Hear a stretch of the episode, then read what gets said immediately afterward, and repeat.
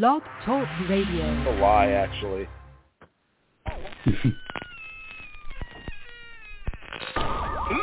and gentlemen, boys and ghouls, step right up. Behind this curtain lies a ghastly concoction of delight, horror, fantasy,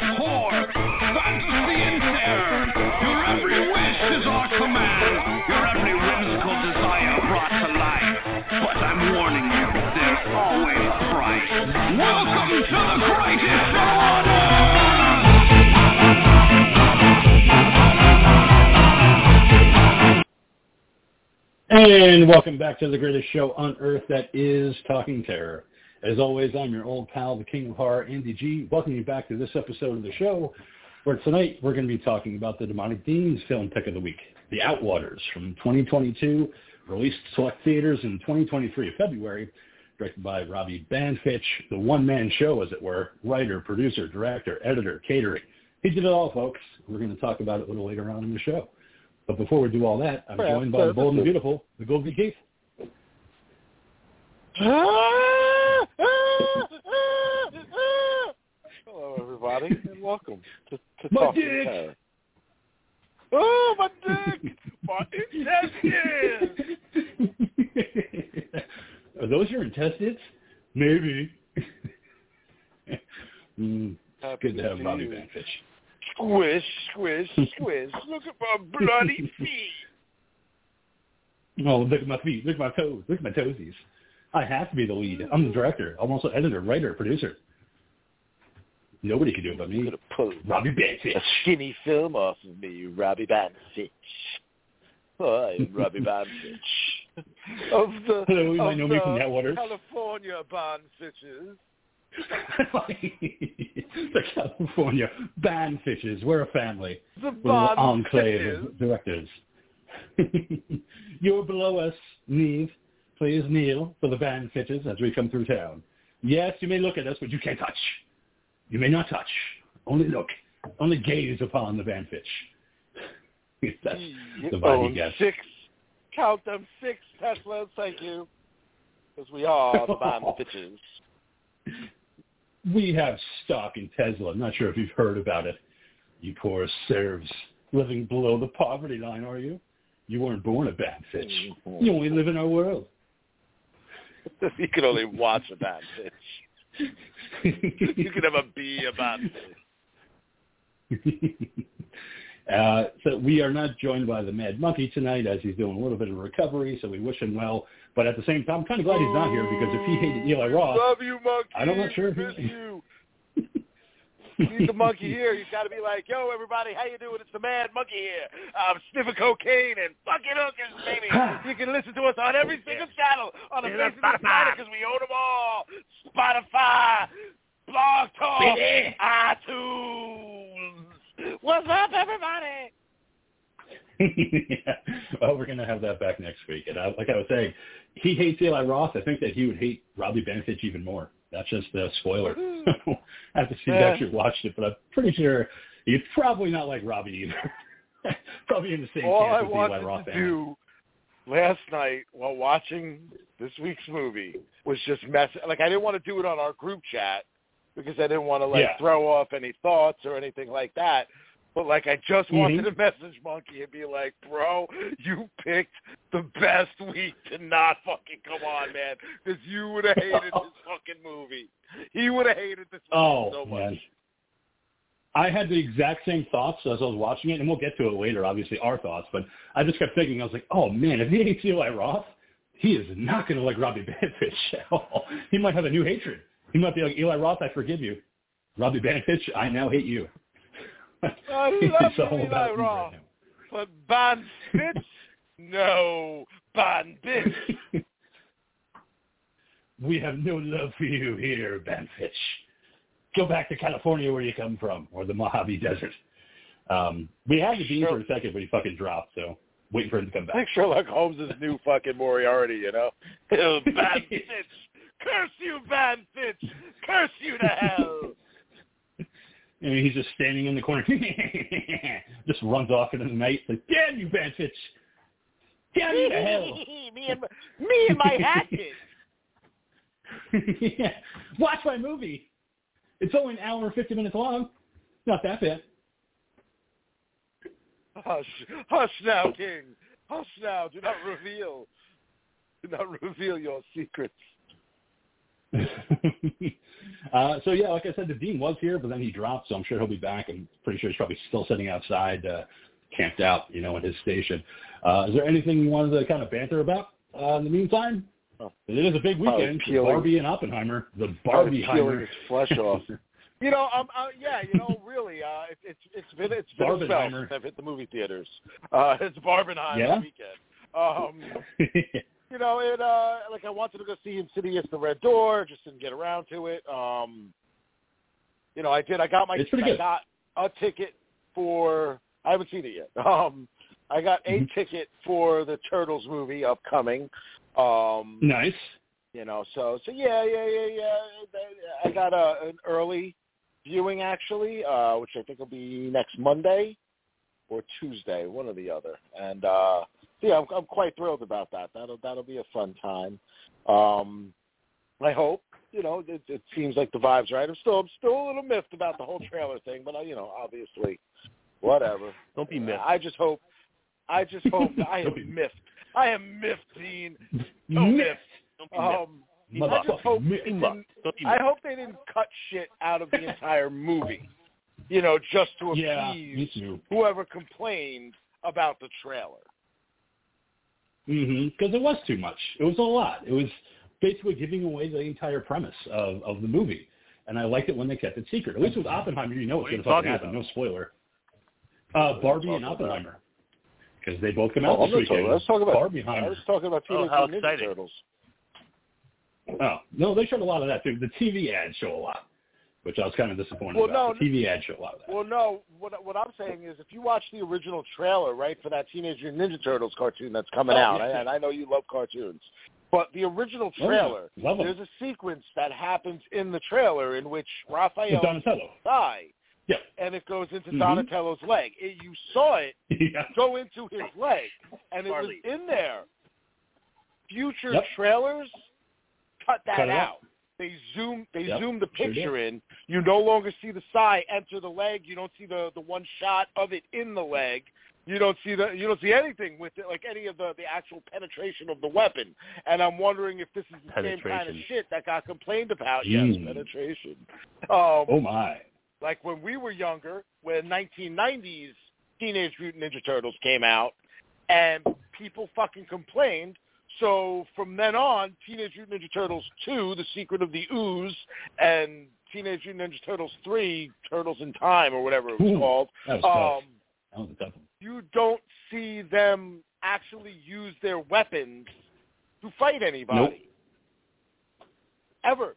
You know, No, so they were no longer true. allowed to use the fucking weapons that the characters carried all the fucking time and used regularly in the cartoon series.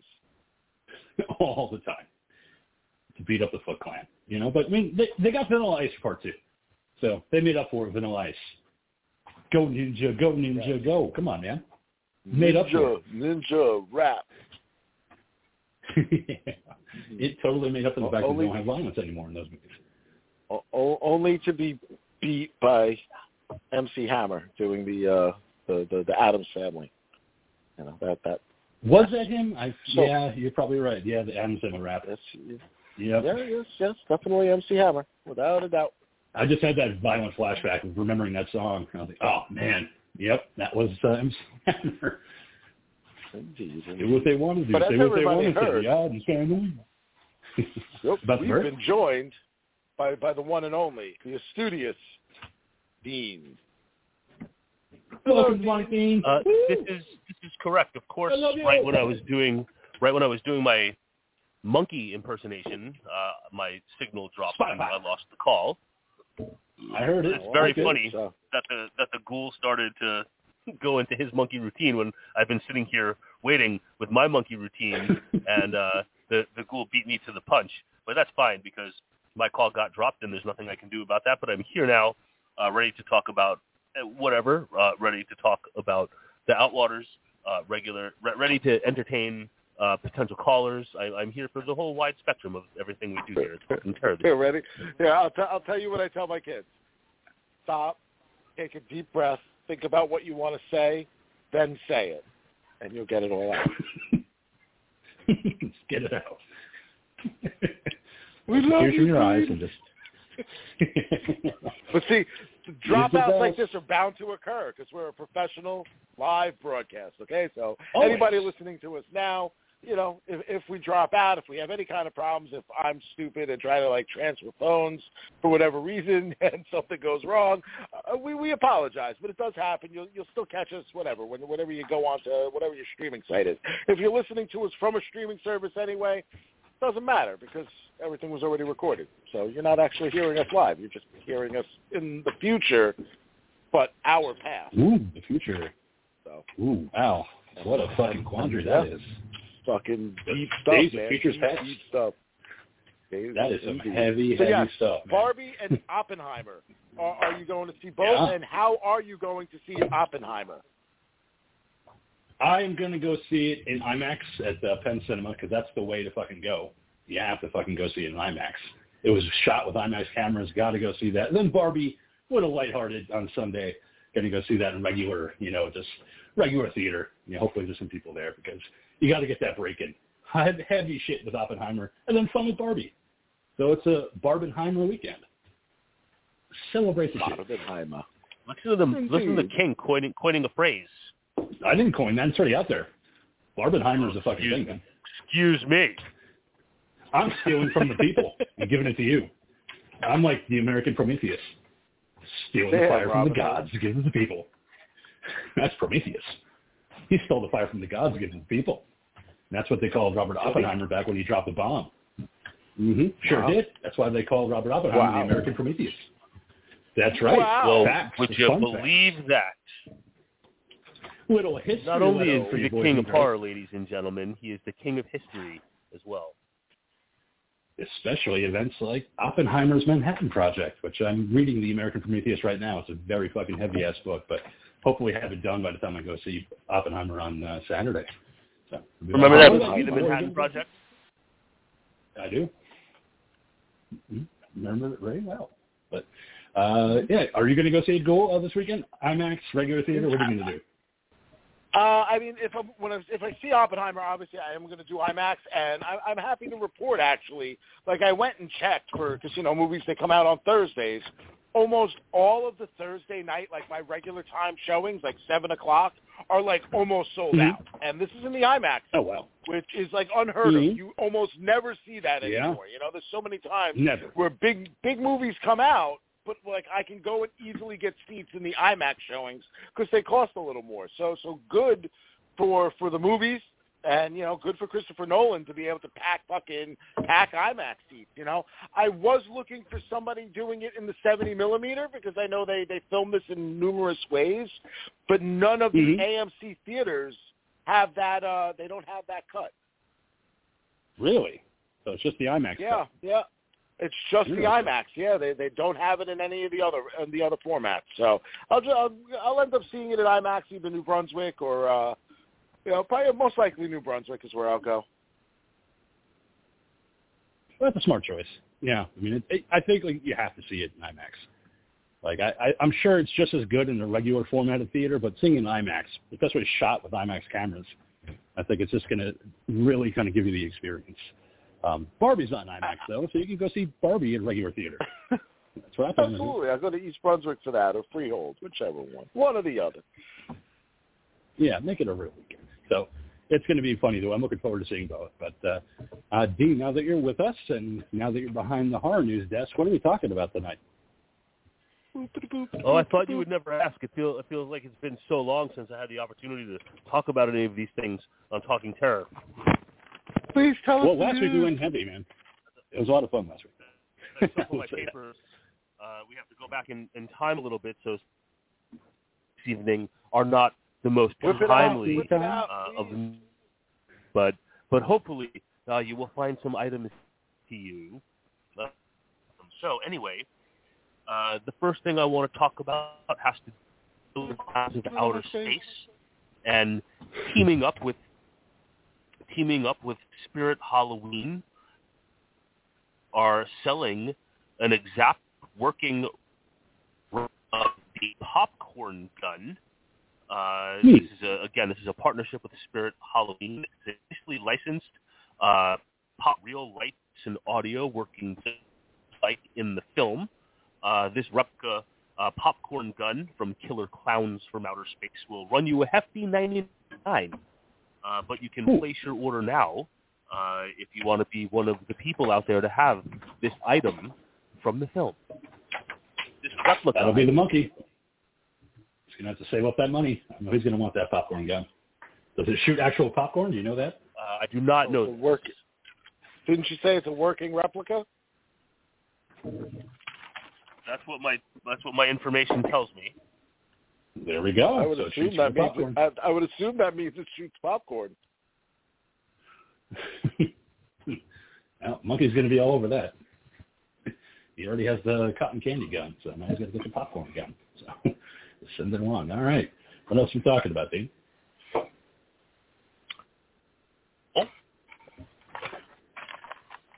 Who has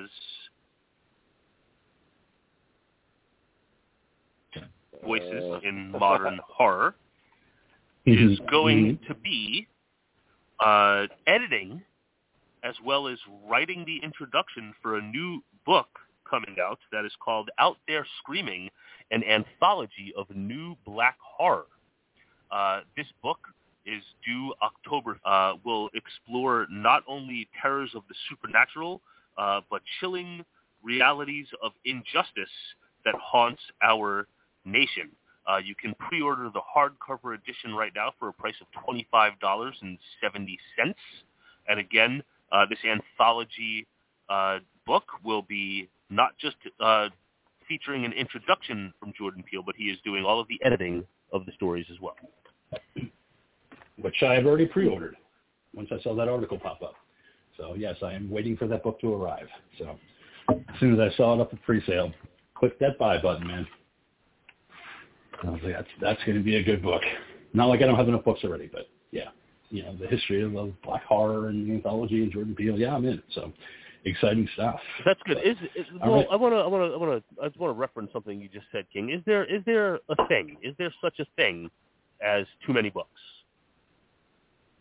Uh, I don't think so, but uh, if you ask, uh, you know, Monkey or Marie or anybody else who's been in my Does- apartment, does- yes, Does there the are too monkey, many does the monkey read? Is the monkey a reader? Uh, he reads, not like I do, but he does read. He's he's got quite a uh, number of books. Just not as many as I do. What about, He's what about, what about Marie? I know she's a big fan of mine, but does Marie read? Is she a reader? Uh, she does read, uh, not a lot. Again, she's not a huge reader, but she does read. She reads a lot of uh, true crime, a lot of things like that. So she took after me and picked up true crime and started reading a lot of that. So she's borrowed a I lot of my books in the past. And uh, So, yeah, So, so so here, here in in our home, we are both, uh, you know, very large consumers of the written word, um, and our house Mhm. is filled with books. Uh, you know, just like in New Jersey, uh, there were books everywhere. But the ghoul who was here like a year and a half ago can confirm that the room that he stayed in featured two gigantic bookcases stacked floor to ceiling, stuffed with books in every possible place. Um, and that's not to mention the books piled up all over our bedroom and living room and on top of the piano and everywhere else. So our, our small house is filled with books. Uh, sometimes uh, you have to cull the herd. Every once in a while, I will try to make a a pass and and be judicious in my choices. And we have some of those free library boxes throughout the neighborhood. And sometimes I will Oh, cull they're the great. herd again and uh, you know Mhm. head out around the neighborhood and deposit some titles uh, in the, in the in the neighborhood libraries. Um, but yes, I I like we are ones that that consume books. I, we try to use the library for sure, but we we both end up you know buying books um, you know all the time. Our kitchen, my our kitchen is filled. The top of the cabinets are are just piles of cookbooks. Um, there are there are books everywhere in, in our home, and then the ghoul can confirm this. And I know there are plenty of books in the ghoul's house as well. oh, Ghoul is definitely Yeah, a reader as yeah. well. Yeah, he, he and Bonnie, both uh, readers. Ghoul Gal.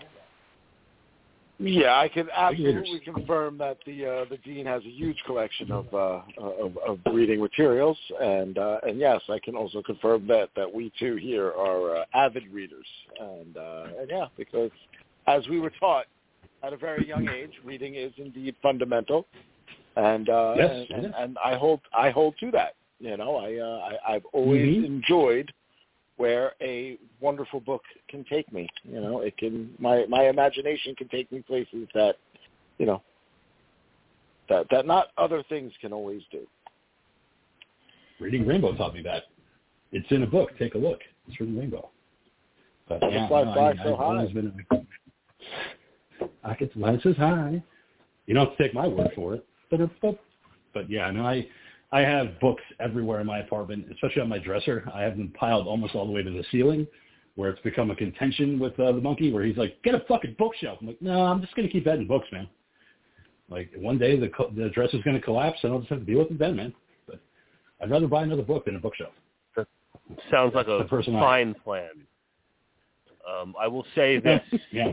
uh, I will I will say this. Uh, while uh, you know we have been uh, customers of this location for uh, three different households, we can say with confidence that uh, when it comes to furniture, uh, that IKEA can be uh, hit or miss on the quality of certain things. Um, I've heard their that, couches, their couches not so much. Their dining room tables outstanding, as well as their bookcases. The two gigantic bookcases uh, that uh, were in the room that the ghoul uh, was staying in when he visited here. Uh, we have had those bookcases now going on almost 20 years, three different locations, a cross-country move.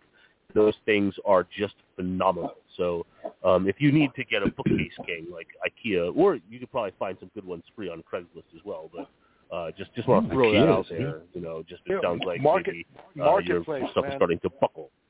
Yeah, for, for Is sure. that right? Marketplace. Probably I hadn't thought of that. Good idea. Yeah, Yeah, it's good Facebook idea. I have to check Marketplace. People yeah. are Yeah, for sure. people are always looking to get rid of shit that they have in your local area for for great costs, man. Yeah, I also live in a third floor walk up, so yeah, bookshelves. You know, not always ideal when you have to go up three flights of stairs with two bad knees. But Well, that's why I is say, a there's gonna a there's another app called TaskRabbit uh, where you could probably get Okay. someone to come to your house for a few bucks and just carry them up there for you. Well, I'd love that. I'll pay that. Just carry it up here. If you want to put it together, cool. I'll buy pizza. You can Give you you a couple can you can bucks. find someone on we we had we had a bed uh, uh in our previous place in California. Uh, we sold it when we had to move to this place in California, but we we actually on TaskRabbit Hmm. had somebody come and put together this uh, IKEA bed because the whole mattress part like lifted up for like storage underneath. There was a whole like mechanism thing and whatever. We just like went on TaskRabbit. Uh, you know, people say what they do. You can search for what you need, and there are experts on there that like assemble IKEA furniture, and they have their rate listed, and Hmm. very easy. Oh, I love it. All right. But moving on from that, what are we talking about, Dean? Uh, I want to backtrack to my first story. I did some quick research and I found out that yes, this is a working uh, popcorn gun. It says get ready to blast any foe away with a pop, pop, pop when you hit them with this officially licensed gun. Uh, it says this iconic weapon from Killer Klowns from outer space sends out a shockwave of salty popcorn goodness at enemies. Um, turn the crank and watch the popping mechanism go to work. And with a note that says the popcorn That's awesome. for visual effects only. Do not ingest. I don't think you want to eat that popcorn. For sure, it's probably dangerous. But that's Oh, cool, so man. it doesn't A actually working fire real popcorn? Yeah, fake No, I'm not. popcorn. I'm, that's what- that's what's that's what's not certain. Like it, like I don't know. Like it looks in the picture, it looks like a real popcorn. Like there's there's popcorn Well, if laying it's all saying around you it. can't Like eat it. I, Well, I, because I, I, I, I don't know. I don't know. And you know what? I don't care enough to like investigate further. Let's just put it Well, they that way. probably give you like a bunch Do- of fake popcorn.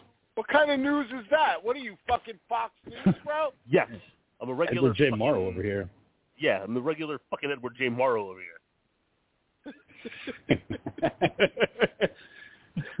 Either way, it's cool that they have a working uh, gun, which is cool. I'm sure they give you like a little bag of fake popcorn, but who knows? Maybe you can put real popcorn in it. Just fire it at your significant other. Have some popcorn. the best way to do it. But all right, moving on. What else are we talking about, dude? Uh, really quickly, I just want to mention because we we know that I have strong feelings against this film, while it is one of the King's favorites. But uh, Manny Coto, uh, the director of Doctor Giggles, passed away a couple of weeks ago from a He did. bout of pancreatic cancer. Um, I don't know if, uh, well, obviously the king was aware of this information. I don't know if the ghoul is, but, uh, but yes, Manny Coto directed Doctor Giggles. uh, Dr. Giggles, we of course have covered here on this very program, Talking Terror. Uh, we know that this film is one of the favorites of the King of Horror and uh, your other esteemed hosts, uh, not so Yeah. very much. Well, I mean, he did direct a lot of American Horror Story episodes, and he directed a lot of episodes of Dexter, so and a lot of TV uh, after his his film career kind of wrapped up. But Dr. Giggles, again, I always defend that movie because it's just trash. It's not a great fucking movie where it's like, oh, it stands up there with the great horror movies. No, it's a fun movie to put on on a Friday night. You just want to have a laugh at how stupid it is. That's why I always defend it. Like it's just silly. Like it's turn your mind off and watch a movie. That's why I always try to recommend that movie to people because it's got good gore. The story's kind of silly. You know, Larry Drake plays this character insanely well. So yeah, I defend Dr. Giggles. You have to. Somebody has to. But anyway, uh, rest in peace, Manny Coto. But what else are we talking about, Dean? Hmm, let's see. What else are we talking about? Um, Insidious uh, Red Door uh, needed reshoots uh, to enhance Hmm. the jump scares. Uh, the um, you know, I guess the original cut, like the the jump scares, I guess, were not as effective uh, as they were hoping, and they needed to do a whole round of reshoots to to amp up the the horror uh, when it comes to uh, that film.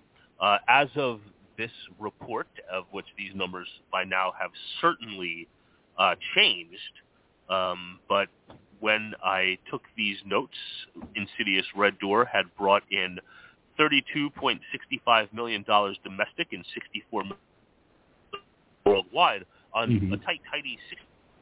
So uh, this was after just a you know three quarters of a week of this film's release. I'm sure it's made more money by now, uh, but another profitable entry into the Insidious universe. I want to say, like as of right now, it's like 130 something, 130 million. Maybe I'm wrong on that. I know it's the the, the highest grossing of all the Insidious movies uh, to date. Out of all of them, Really? uh, the Red Door is the highest grossing of them all. Yeah, it's the highest grossing entry. You know, and it's a good movie. You know, really brings it back to those first two. And Patrick Wilson actually is a decent director. Didn't think I would say it about him. And a fucking great singer too, because I I shared it on the group chat. He has a song with Ghost, uh, which is a cover of Shakespears Sisters' "Stay." I was like, dude, the guy can fucking sing too, man. 26.3. okay, there you go. 26.3 is where it's at. So yeah, no, it's uh, I mean, it doesn't surprise me, uh, you know, really. I mean, I know, I know the movies are are fairly popular. Um, you know, Mhm. but uh, yeah, it looks like it's uh, it's grossed 61.8 in the United States and Canada, and 64.5 in other territories. So that is, yeah, the highest grossing in Insidious. Because uh, yeah, the other ones didn't reach that level. So, but again, it's a it's a really good movie. I really enjoyed it. Um, you know, it's kind of like the Capper. I guess it definitely feels like it's the end.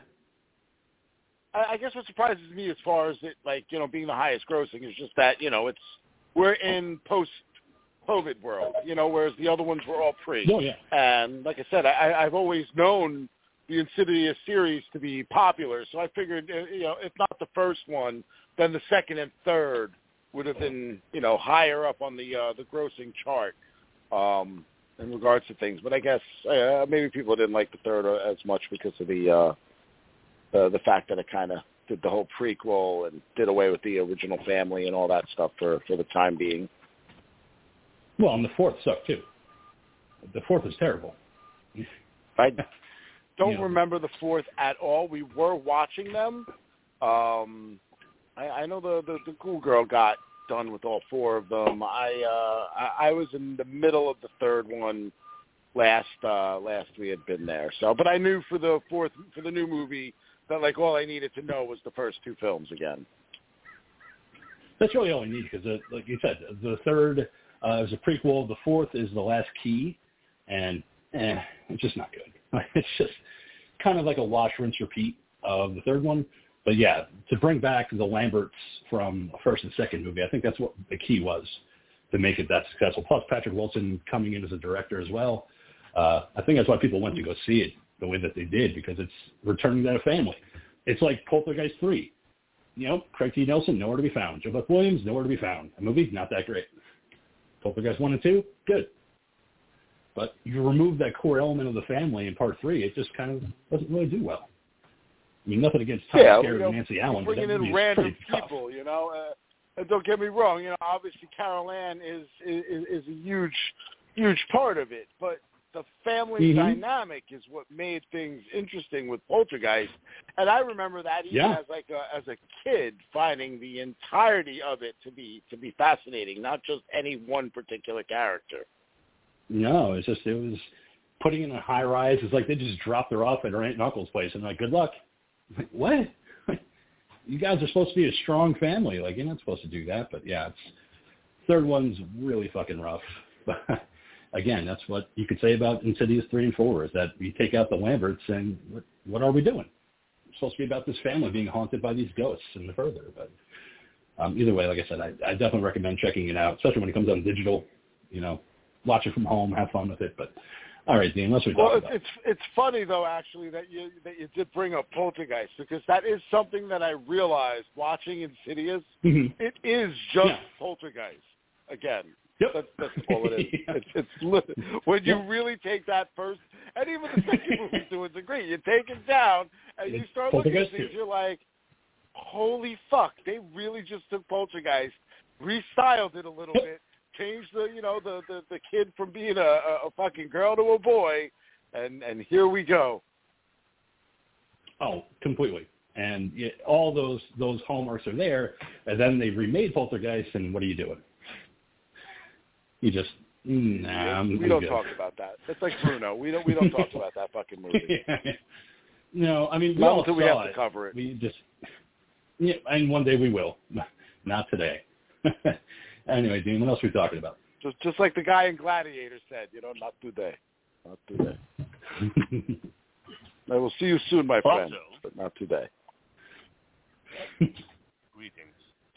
Uh, also, so in, in the world of Insidious, uh, Lin Shaye has ideas for future spin-offs that Oh, would great. center on the character of Elise Rainier and niece Imogen. Im- Imogene? Im- Imogene.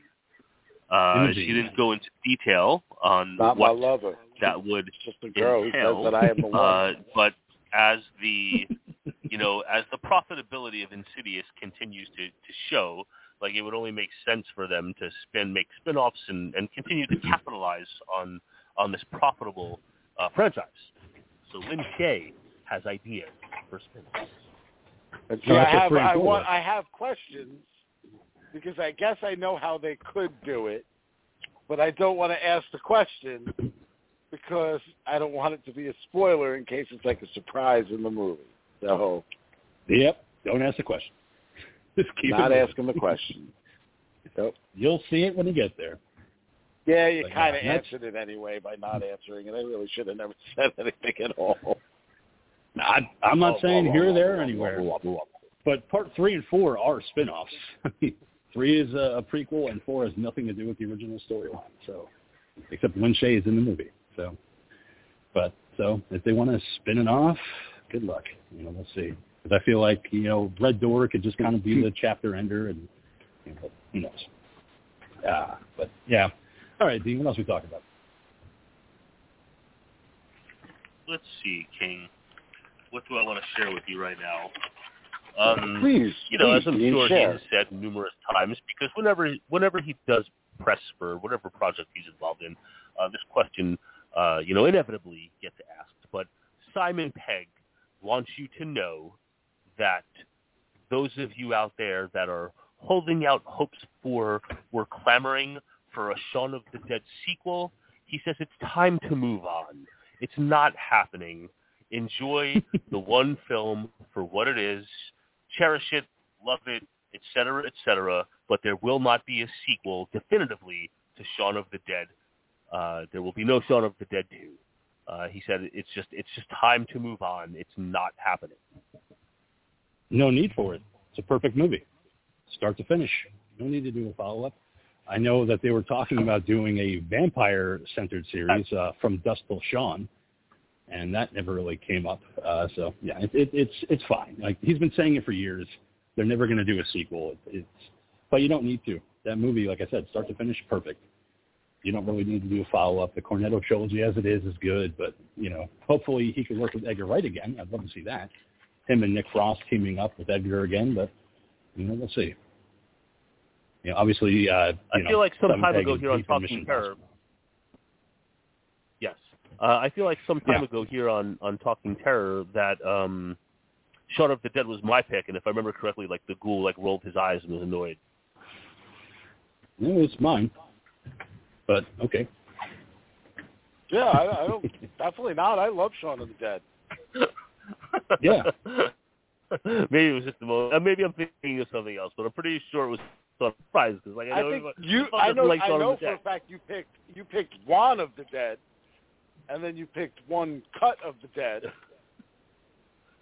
No, but those Yeah, not Sean. like Shaun of the Yes. Dead. I might have picked. I might have picked Shaun of the Dead in like 2017, like years ago. Uh, you know, one cut of the Dead was you know maybe maybe a year ago or something. You know, I know I, if I did pick Shaun, it was quite some time ago. Did we cover Juan of the Dead? I know we covered we did. Did we cover Juan of the Dead? I don't remember covering it. Uh, maybe. Oh, maybe I'm I mean, wrong. that's, that's a good question.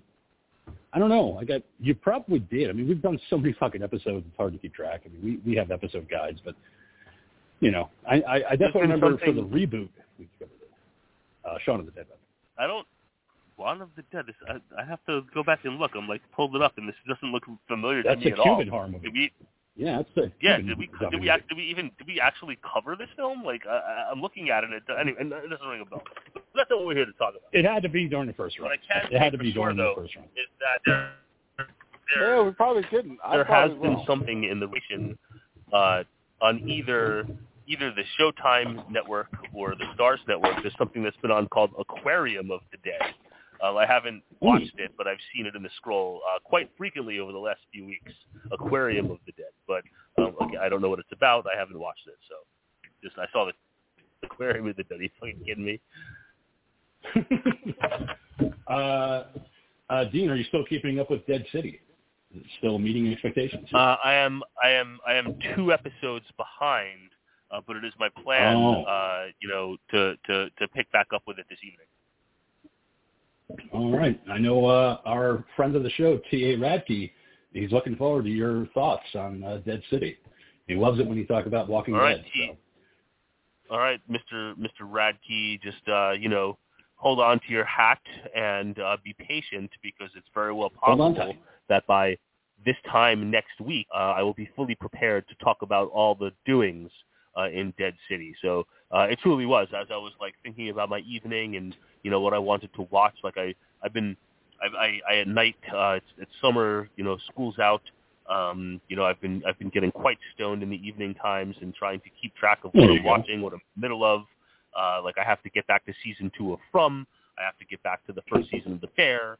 Uh, I have to continue with Dead City. I've been trying to like keep track of things, but I end up like putting things on or like playing a video game for a little while and like then putting something on and I passing out during it. Like I'm all mixed up with everything right now, but I will s- sort it all out. Uh, Dead City for viewing is certainly high up on the priority list, and it is my plan to resume with it this evening. All right. So expect an update, with T.A. From because we started watching it. Uh, we got about Mhm. halfway through the first episode, but it was late, so we had stopped. Um, and when we went to go back, I guess they've removed it from Prime. Really? Yeah, so you can't watch. You need to now have the MGM app. So the whole first season is, season is no longer Yeah. available on Amazon Prime. See, So I was have like, the um, sucks. Yeah, I have suck. yeah, that sucks big time. So uh, you know, I use I use Sling uh, for TV, and I have the MGM channel, um, and it, you know I can just watch it on demand on the MGM channel because that's where it airs weekly. Yeah. Mhm. Might want to check on that. I mean, I already finished season two, so I'm already looking forward to season three. So. well worth it. But all right, moving on, Dean. What else are we talking about? Trick or Treat Studios uh, has Eleven. an Isaac and Malachi uh, duo two-pack figurines from Children of the Corn as it approaches Corn. its 40th anniversary uh, that are available for pre-order. In Malachi two pack right now for twenty four ninety nine with a pre twenty four ninety nine. Um, Mhm. so if you are a big fan of the Children of the Corn, uh, they have these two figures, and also for pre-order on the Trick or Treat Studios website, and this coming a few weeks after Isaac and Malachi uh, on October 2nd, uh, is a Michael Myers, a 1978 version of Michael Myers that features an interchangeable right arm with a knife, knife gripping hand position, uh, as well as pumpkin accessories. Uh, that's also currently available to pre-order for a little bit of a higher price point at $34.99. So if collecting these action figures, figurines from Trick or Treat Studios is your thing, uh, you have Isaac and Malachi from Children of the Corn to look forward to, as well as a 1978 version of Michael Myers, of course, from John Carpenter's Halloween. And to add to that, they also have uh, Candyman. You know, Tony Todd's Candyman from the original one, Bernard Gla- uh, Bernard Rosen's Candyman, uh, and also Rory Calhoun as Farmer Vincent from Motel Hell. They're also offering that for pre-sale. So I uh, pre-ordered the Farmer Vincent figure from Motel Hell because that's a one-of-a-kind figure. We've covered it on the show, Motel Hell, but yeah, Trick or Treat Studios are, are offering up these figures, you know, for a reasonable price. It's actually cheaper than uh, NECA. So I did the pre-order for the Farmer Vincent Oh, with the pig mask and chainsaw. So I don't have any more space for figures, but I'll I'll figure out what I'm going to do with uh, Farmer Vincent. So just looking forward to getting that. Uh, you know, Trick or Treat Studios is, is a great place. I have a couple masks from them, a couple accessories, so worth checking out. But anyway, Dean, what else are we talking about? Uh, Dynamite Entertainment uh, is Dynamite. announced the the next of their Army of Darkness comic series. Uh, this one is called Hmm. Army of Darkness Forever, and they are saying that this is a direct sequel to the Army of Darkness film, but it also is going to be continuing, excuse me, from both endings of the Army of Darkness film. So Army of Darkness Forever no, number one picks up at the end of the film and then will jump between three different timelines. Uh, the Techno Army of Darkness from 2093, uh, Hmm. the S Mart uh, aisles from 1993, and the Middle Age Chaos of Castle Kandar. Uh, so all three of those worlds will get the spotlight. Uh, there's no official date. Uh, oh, yes, there is. Sorry, excuse me. Um, oh no, there is not. But it is. Uh, it, this will be coming sometime in October. Sometime in October. Wow, looking forward to it. Yeah, because they did have uh, a different ending uh, from the one that you saw theatrically, where you know Ash saves the day in S-Mart. They also have the one where he fell asleep too long. He wakes up and he's in techno years. So yeah, looking forward to that. I might check, check that out. I'm not a big comic guy, but I like to read the Me neither. Adventures of Lie. Yeah, Army of Darkness Forever. I like that title too. That's a cool title. but all right, moving on. What else are we talking about, Dean? Uh, also in the world of comics, Skybound Entertainment uh, and Universal are teaming up for a uh, Dracula limited co- comic series that will be four issues long, with the first one coming on October 22nd. So some officially licensed Dracula business uh, going on in the world of comics as well. And you can look forward to that. Again, that's going to be a four-issue limited series, but October 25th, right in time for Halloween, uh, will be the release of the first edition. Perfect. Universal Monsters coming back. Always like it, even in comic book form. All right. What's next? Uh, a couple of weeks ago, right here on this portion of the program, I had talked about how there was going to be a shark exploitation jo- documentary about the Mhm. shark subgenre of the horror universe, starting with 1958's She Gods of Shark Reef, that will then uh, traverse through time to Jaws, through Jaws, and then all of the subsequent knockoffs. Uh, but I'm here to tell you that if that is a documentary that sounded interesting to you, you don't have to wait very long at all because this Friday, July 21st, uh, this documentary will hit Shudder, uh, you know, just a few days from now. So that's shark exploitation. Um, you know, an exploration of the shark subgenre inside the horror universe. I'm actually looking forward to checking that out. You know, um, cause I know you guys have talked about that uh, one shark movie with uh, was it uh, Susan George? Um, uh, yeah, and for from from from now until the end of time, I will never remember these details and always have to ask the ghoul whenever it comes up. um, I, yeah, there was a a movie that I remember uh, from 1995. It was called Cruel Jaws. I don't know if you guys have ever heard of it. Um, it was directed Negative. by Bruno Mattei. Um, it's essentially a shark movie. Bruno Sammartino. You know, um, no, Bruno Mattei. He was an Italian uh, filmmaker. He used to use the uh, the pseudonym Vincent Dawn. Um, but it's about this crooked landowner that decides to have a group hunt for this man-eating tiger shark. But essentially, the entire movie is just clips from the Jaws movies, Jaws one through four, with occasional scenes that were shot for specifically the movie. Uh, it's available airing on Tubi, Tubi. So if you guys, yes, so if you ever have time, put on Cruel Jaws, and you're going to see this movie where it's just like occasional new scenes, and then the rest is just Jaws. It's just scenes they rip from Jaws because back then, even in the 90s, the Italians could just rip it off, and they could just get away with it because there was these rules that allowed them to do that, where they could take scenes from movies like Jaws and splice them into their own movies and present it as this whole new movie, like Cruel Jaws from '95. So if you want to see something weird that's just completely like, oh, that's just Jaws. Uh, Cruel Jaws is the way to go. I just started on the side on my phone, uh, so I will keep an eye out for a scene from Jaws and report back as things unfold. There you go. All right, so what else are we talking about, Dean? Uh, Pet Sematary uh, news. So I feel like Hmm. I kind of vaguely remember talking about this a few years ago, how uh, there were plans in place for a Pet Sematary prequel. Um, but I have Yeah. learned that it has been two years since anything was heard about a Pet Sematary sequel. But now I'm here to tell you that it is official.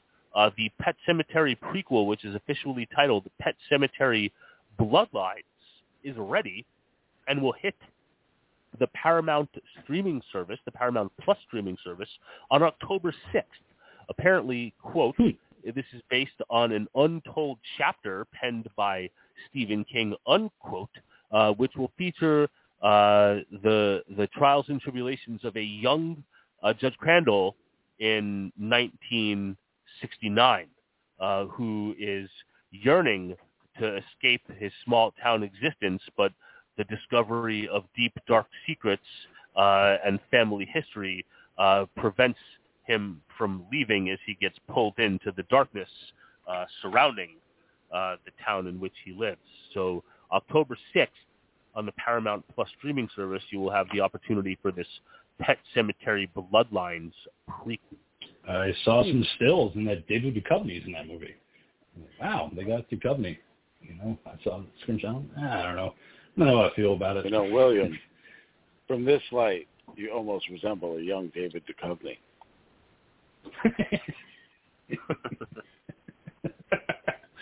I just, yeah, I, I saw that and I was like, ah, you know, still trying to go after that IP, even after that dreaded fucking remake that came out. I don't know. Like it, it it's fine. I mean, I'm sure I'm going to check it out. and It's just going to be just seeming like a fan film. This is I don't know. just, Just- disappointed. That's all. You're just setting yourself up just to all- be disappointed, man. Uh, I'm going to have to agree with the ghoul on that one. But that's okay because I would because do I the just same have to thing. Yep, we all do. We all just beat each other up with fucking disappointment when these things come out. Like I saw the remake in theaters and I walked out going, "Why? Why? Why, man?" I'm like, "Because I had to." I guess that's the only way I can explain myself is I just had to.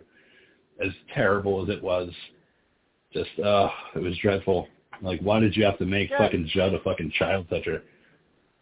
Which, uh, which again, you know, like I, I I'll contend to to the grave that you know that movie probably would not have been as bad had they not revealed the fucking twist in oh, the that trailers. That trailer, yeah, oh yeah, yep. hmm Yeah, it's just, Stupid move on their marketing. just- it was a terrible move, and uh, I remember going to see it. I'm like, all right, I know what's going to happen. I know what's going to take place. And then the movie played out. I'm like, okay, well, it's a lot worse than that trailer. There was a lot more problems than what they showed in the trailer. Uh, that whole ending sequence, it's just, yeah, you know, well, you just you can't do any better than that. oh my god, ah, it's just it was it's just a lot of trouble, you know. Like I could I get it if they were trying to save the IP and that's why they they did it, but I didn't read anything about that because I know that Eli Roth did a remake of Cabin Fever, uh, like in 2016, because he was trying to save the IP, so it was basically just a shot for shot like Psycho. But that's the whole reason he did it is because he was just trying to keep the IP with him. But with It Pet was Cemetery, it was like, oh, it's gonna be fucking cool, man. oh no, It was- the remake is fucking trash. It was it's trash. bad. The cabin fever thing, It- man, like that was like Oh, and I get it. It's you're trying to save it and everything, but at least if you're gonna do that, make something of some quality. You know, like I was, I was kind of excited for it. I was like, "All right, we're gonna re- we're gonna go back to cabin fever. Maybe they're gonna fucking flesh things out a little bit more. You know, no pun intended. Um, mm, no, no, no, no. Somehow they made it even shot. more empty. There was no pancakes. There was no pancakes. There was, there was a dog. where's my little- Yeah, but where's my little karate kid? My little karate fucking kid, Right. motherfucker, yelling pancakes.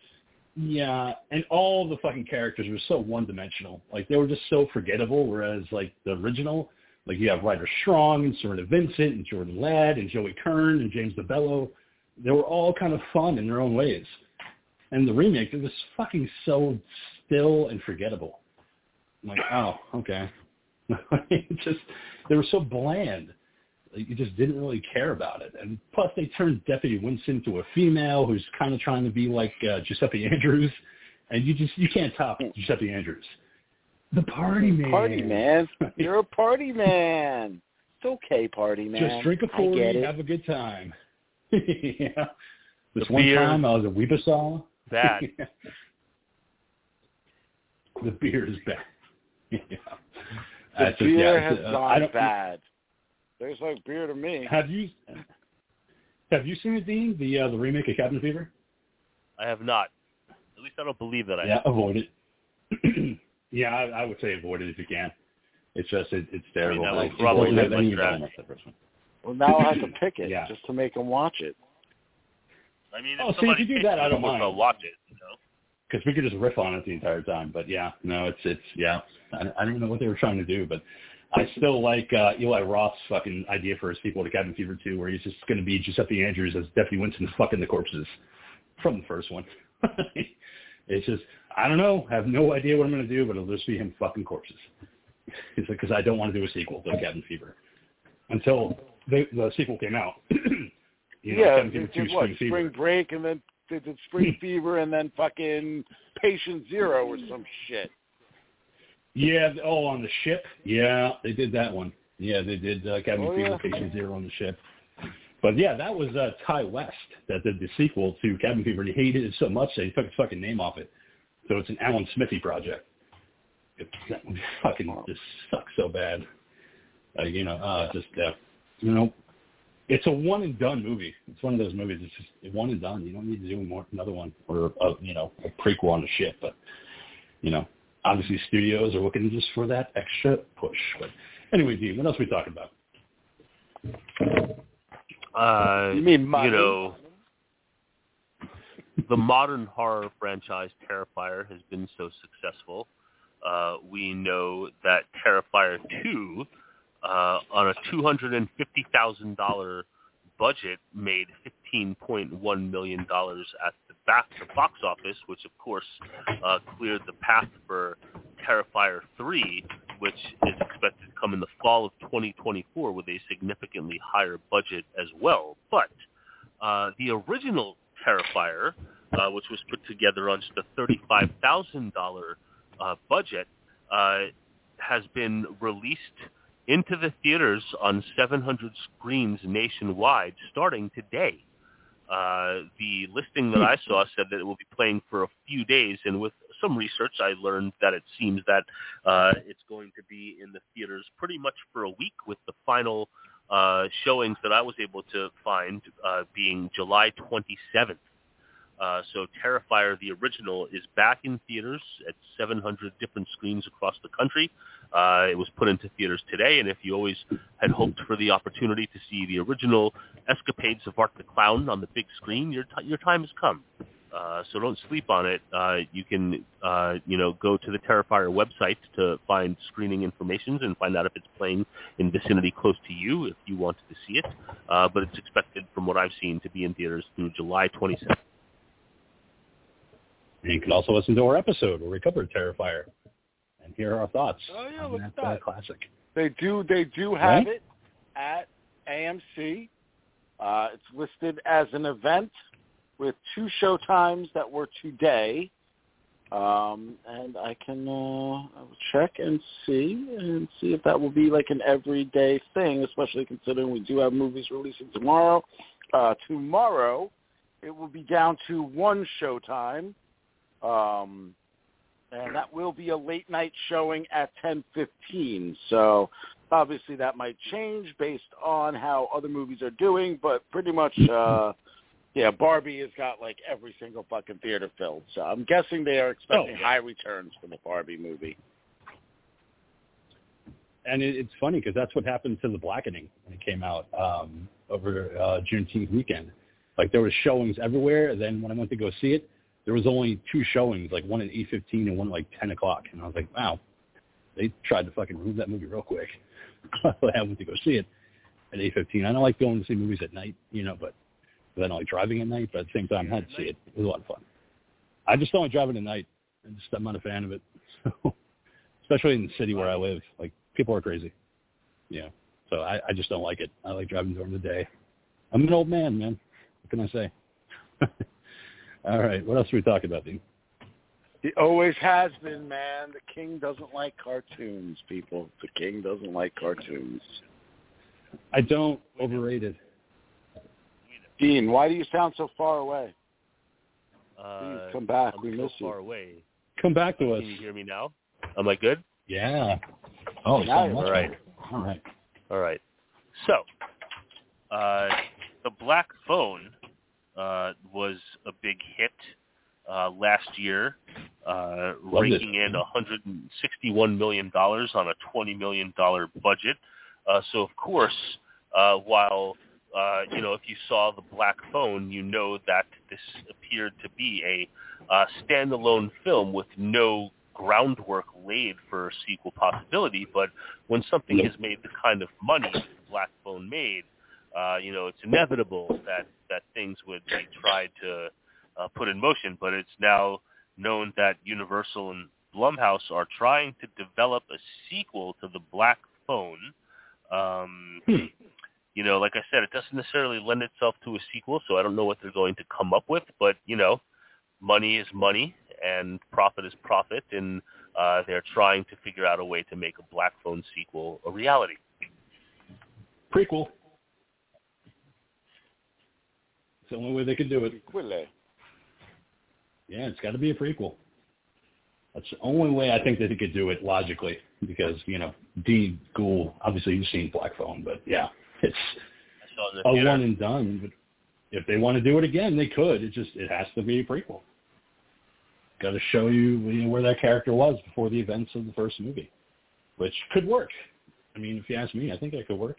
But a sequel, mm, I don't know about sequel, but yeah, you could make it Black Phone 2, the origin of how he got his masks, of how he became the killer that he is. So I'm looking forward to it because I had a lot of fun. Bring Ethan Hawke back, I'm good. Hmm. All I Gene, what else we movie, talking about? I, I do need to to watch it again. Yeah, I, I watched it uh, a couple weeks ago. You know, I just had nothing to do. I was going to watch Black Phone again. It's good. I Hmm. even love the short story of the book. Uh-huh. It's in the Joe Hill collection. Yeah, I have it.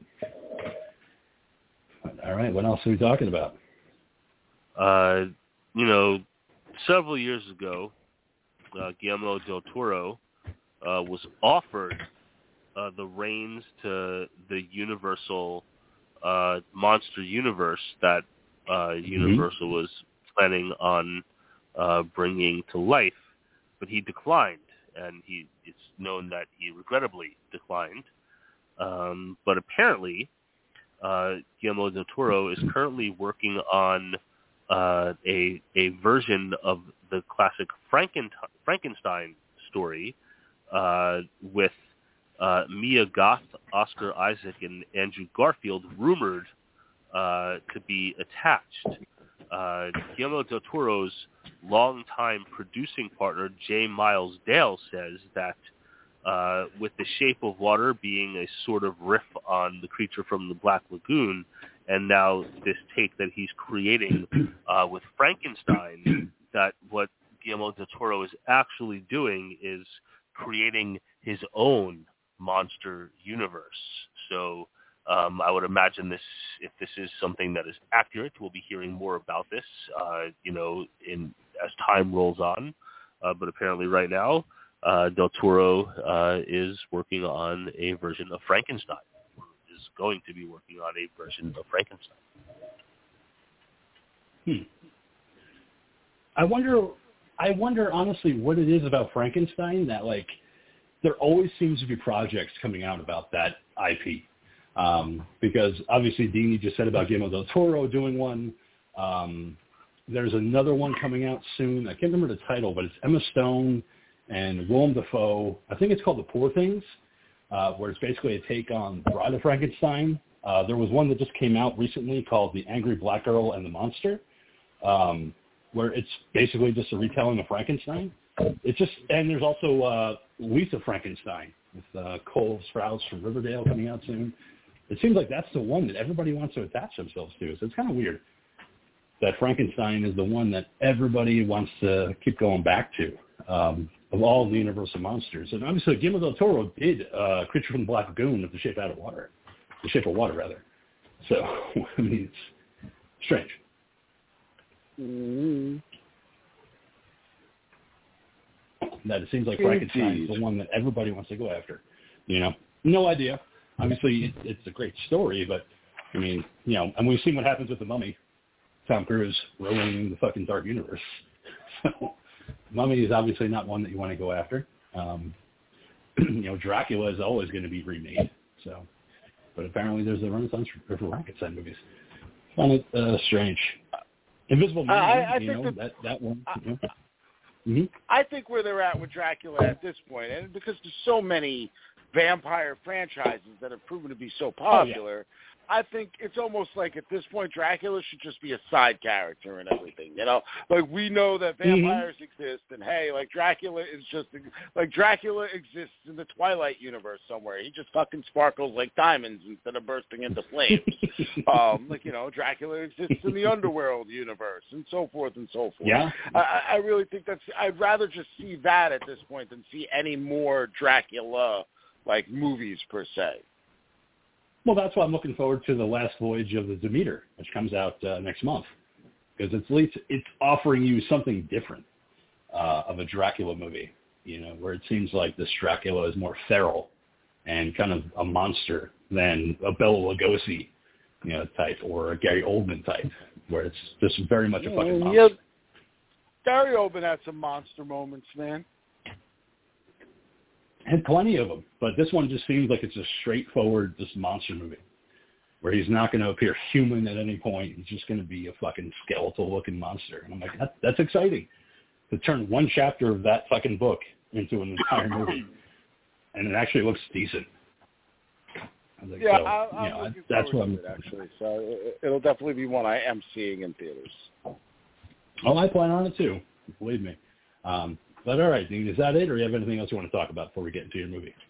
Uh, uh, there's one last thing I wanted to bring up, and I probably should have brought this up earlier in the program when you had asked about Dead City, but uh, I have learned that the upcoming Walking Dead uh, spin-off series featuring Norman Reedus as Daryl Dixon, which is simply titled The Walking Dead Daryl Dixon, uh, which will find our beloved hero uh, traversing the French, uh, the ravaged French countryside, uh, has an official release date of September 10th.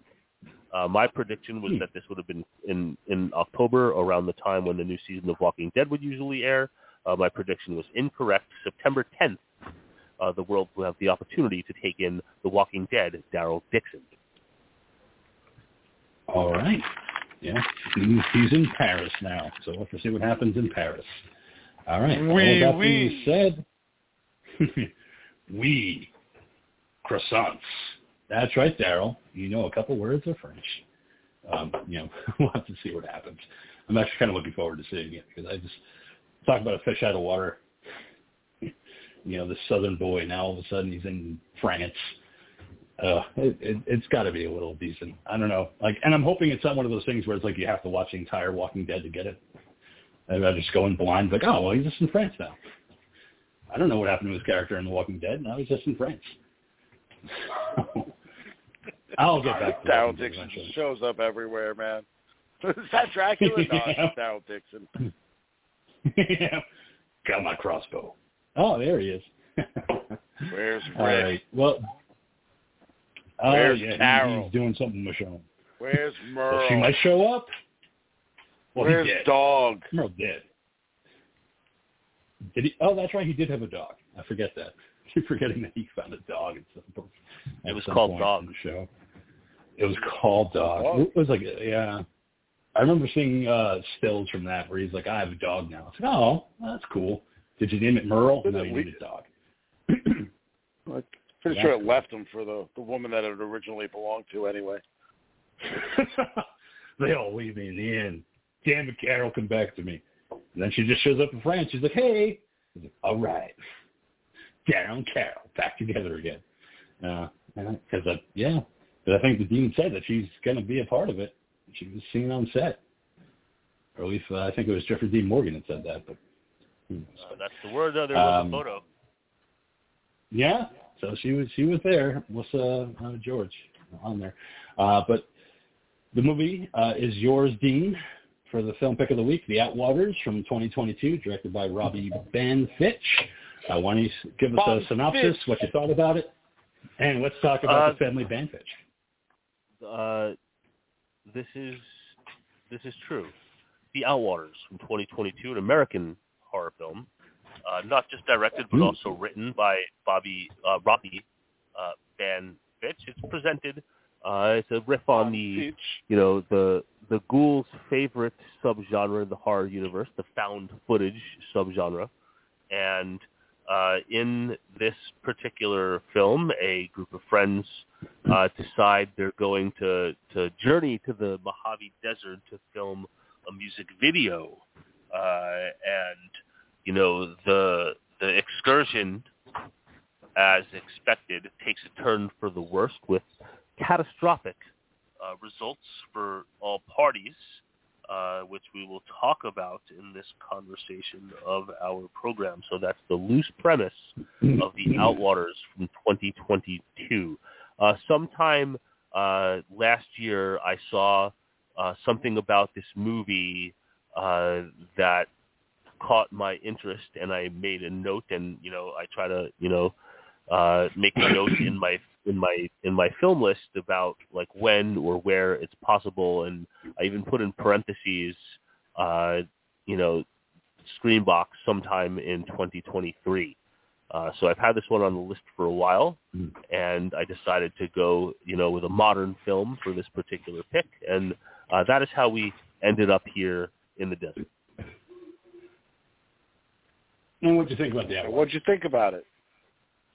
So conflicted. I had conflicted thoughts about this one. I thought that it was a little bit long for what it was. I felt it took a little bit of time uh, to like get where uh, we were going, and then which is sometimes the case in the you know the, the the found footage type of films. There was like just too much stuff where you couldn't see anything, and we're just hearing voices and you know upside down cameras and you know things uncertain and unclear as to what was going on uh, uh, apart from uh, the use of sound to try and interject it or try to you know inform us of the terror uh, that was taking place uh, you know culminating with an ending that I'm sure was created to to be shocking or provocative uh, and we'll get to that when we get to it so um, you know overall I was not a big fan of of the Outwaters Uh, you know, truth be told. All right. Cool. What do you think about the Outwaters? Yeah, I think as uh, as the dean said earlier, you know, this is this is definitely my favorite uh subgenre of the of the horror community. I uh yeah, I, I, I absolutely love found footage movies. Really? This suit is not black. Yes. Not. uh, not. That's sarcasm. Um yeah, no, no. No. Listen, you know, do you remember all right, uh okay.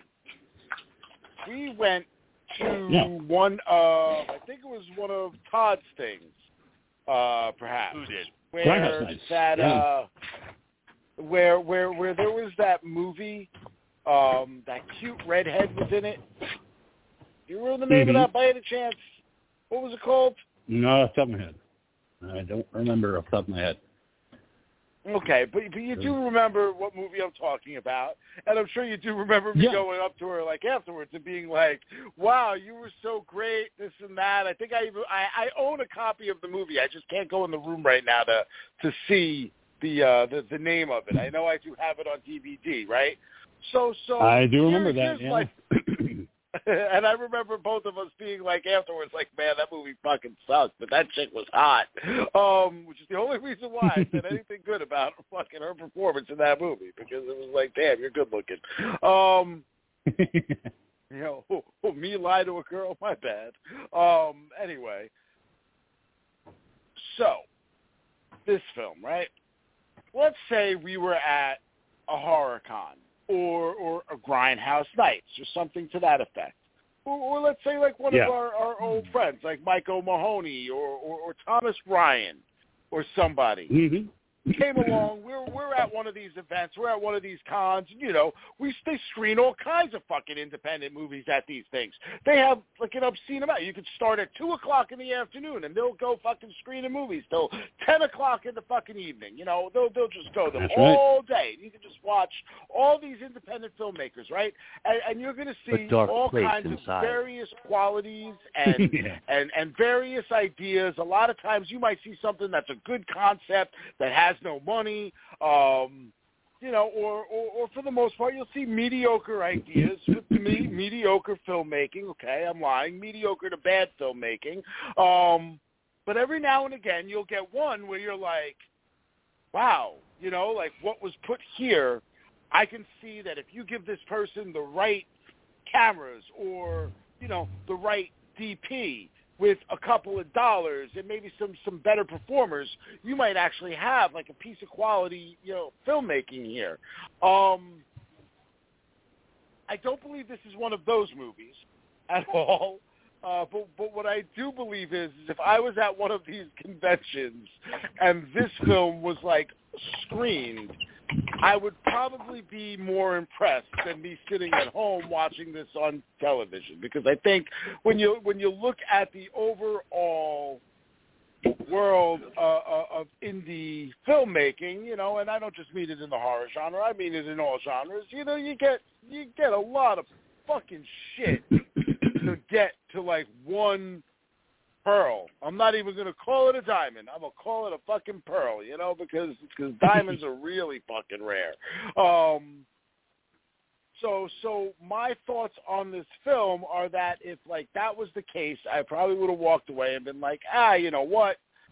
They did something here. Yeah, there's some kind of fucking artsy fartsy shit going on. Maybe, maybe he's just trying to be fucking deep. This shit felt like fucking you know, it felt like The Hills Have Eyes meets like some kind of like Area 51 shit with uh, with like a touch of fucking Donnie Darko in it. You know, like I, I man, Yeah. I hated this fucking movie. Okay, that's really what this, all that that was really just a long way of me going around saying like honestly, I fucking did not enjoy watching this movie.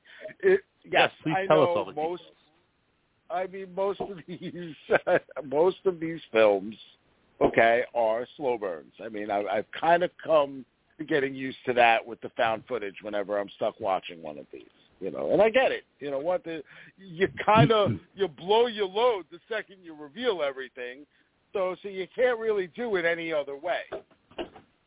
So did it really need to be nearly two fucking hours long? I was like ready to sleep by the 45 minute mark. Um, I know I was exhausted from work. I know that I was tired, But still, but I know that I put this I put the movie on late. But man, You this know, fucking movie just slogs along poorly. So, so yes, I did not like the movie. I'm sorry, Dean. I will Put let you this uh, fill movie in whatever on- you were about to say. yeah, what I was about to say was just pretty much echoing what you just said. I too put this one on late last night, and uh, you know did start to to pass out around the 35 to 40 minute mark uh, before I wrapped it up Mhm. today. But I did also put it on late uh, California time. No, no, I, I- I did troop through it. I did finish it. You know, the the, the Ghoul girl tapped out. She was like, "Yeah, no, this is just fucking boring. So bye, see you later." And I'm like, "Okay, leave me alone to suffer through this." So how about you, King? What what do you feel about the Outwaters? yeah, see, Yeah, King, I, tell us what actually you thought, a fan- King. I actually do really like found footage movies. Like I think they're fun. Like it's the type of genre where you don't really need to have a budget. You can just fuck get some friends together, cheap with a camera, and just make it fun, make it work. But watching the Outwaters, I remember when it came out, like there was a lot of trailers for it at the beginning of the year. I was like, man, I'd love to go see this in the theaters, but it wasn't playing anywhere near me. Uh, so when you picked it for the show, I was kind of looking forward to it. I was like, all right, this is one that I wanted to see. And then I saw the I one wanna- and I was like, oh fuck, but yeah, I just want to jump in and I just want to jump in and say when you're talking about about this in budgets that uh, this this one was made for just 15 grand. But please carry on, King. Yeah, it was for fifteen grand. Um, but yeah, uh, I was looking forward to it, and then I saw the runtime, and it was an hour and fifty some odd minutes, and I'm like, oh, fuck yourself. Like sound footage movies should be like eighty to ninety minutes tops. Like there's no reason for this to be an hour and fifty minutes. But Robbie Banfitch loves himself because he wrote it, produced it, acted in it, uh, edited it. You know, he's putting this movie together, and all the characters were very just fucking bland. Like there was just really nothing to these characters, and he's so. Um, there are some, you know, fun moments of gore. Uh, there's some good shots, uh, like in the desert when he's chasing after Michelle, uh, which I liked. But overall, it's like you're, you're, there was a thing missing from this fucking movie where it's like we're going to the Mojave Desert to shoot a music video, but they easily could have put in that we're going to this area that's fucking super haunted, or we're going to this area where the government was fucking testing on things, and we're gonna fucking go in. We're not supposed to be here, but we're gonna go here to shoot this music video. It's gonna be fucking hot. But you don't get any of that. You just get them going to the Mojave Desert to shoot for a weekend. You're like, okay, well, fine. But then you get all this fucking H.P. Lovecraft type of cosmic shit. But they never really go into like why it's there. They're just like it's just it's there, and it's just because you know Robbie just wanted to show off the fact that he could be naked uh, and run through the fucking desert for like the quarter of the movie. It just it was so fucking long. So I get it. Like I wasn't as tired as you guys when I watched it. But at the same time, like this movie's still going. All right. it's like, I feel like it should have ended like a half hour ago, but you know, he just he really wanted to hit that mark. Um, and yeah, my notes were literally taken from Wikipedia because I really had nothing to add. So we're gonna run through it. Um, so the film opens with a panic 911 call along with visuals indicating that the four main cast members, Robbie, Angela, Scott, and Michelle, are missing. A title card explains that the subsequent footage was recovered from three memory cards found in the Mojave Desert.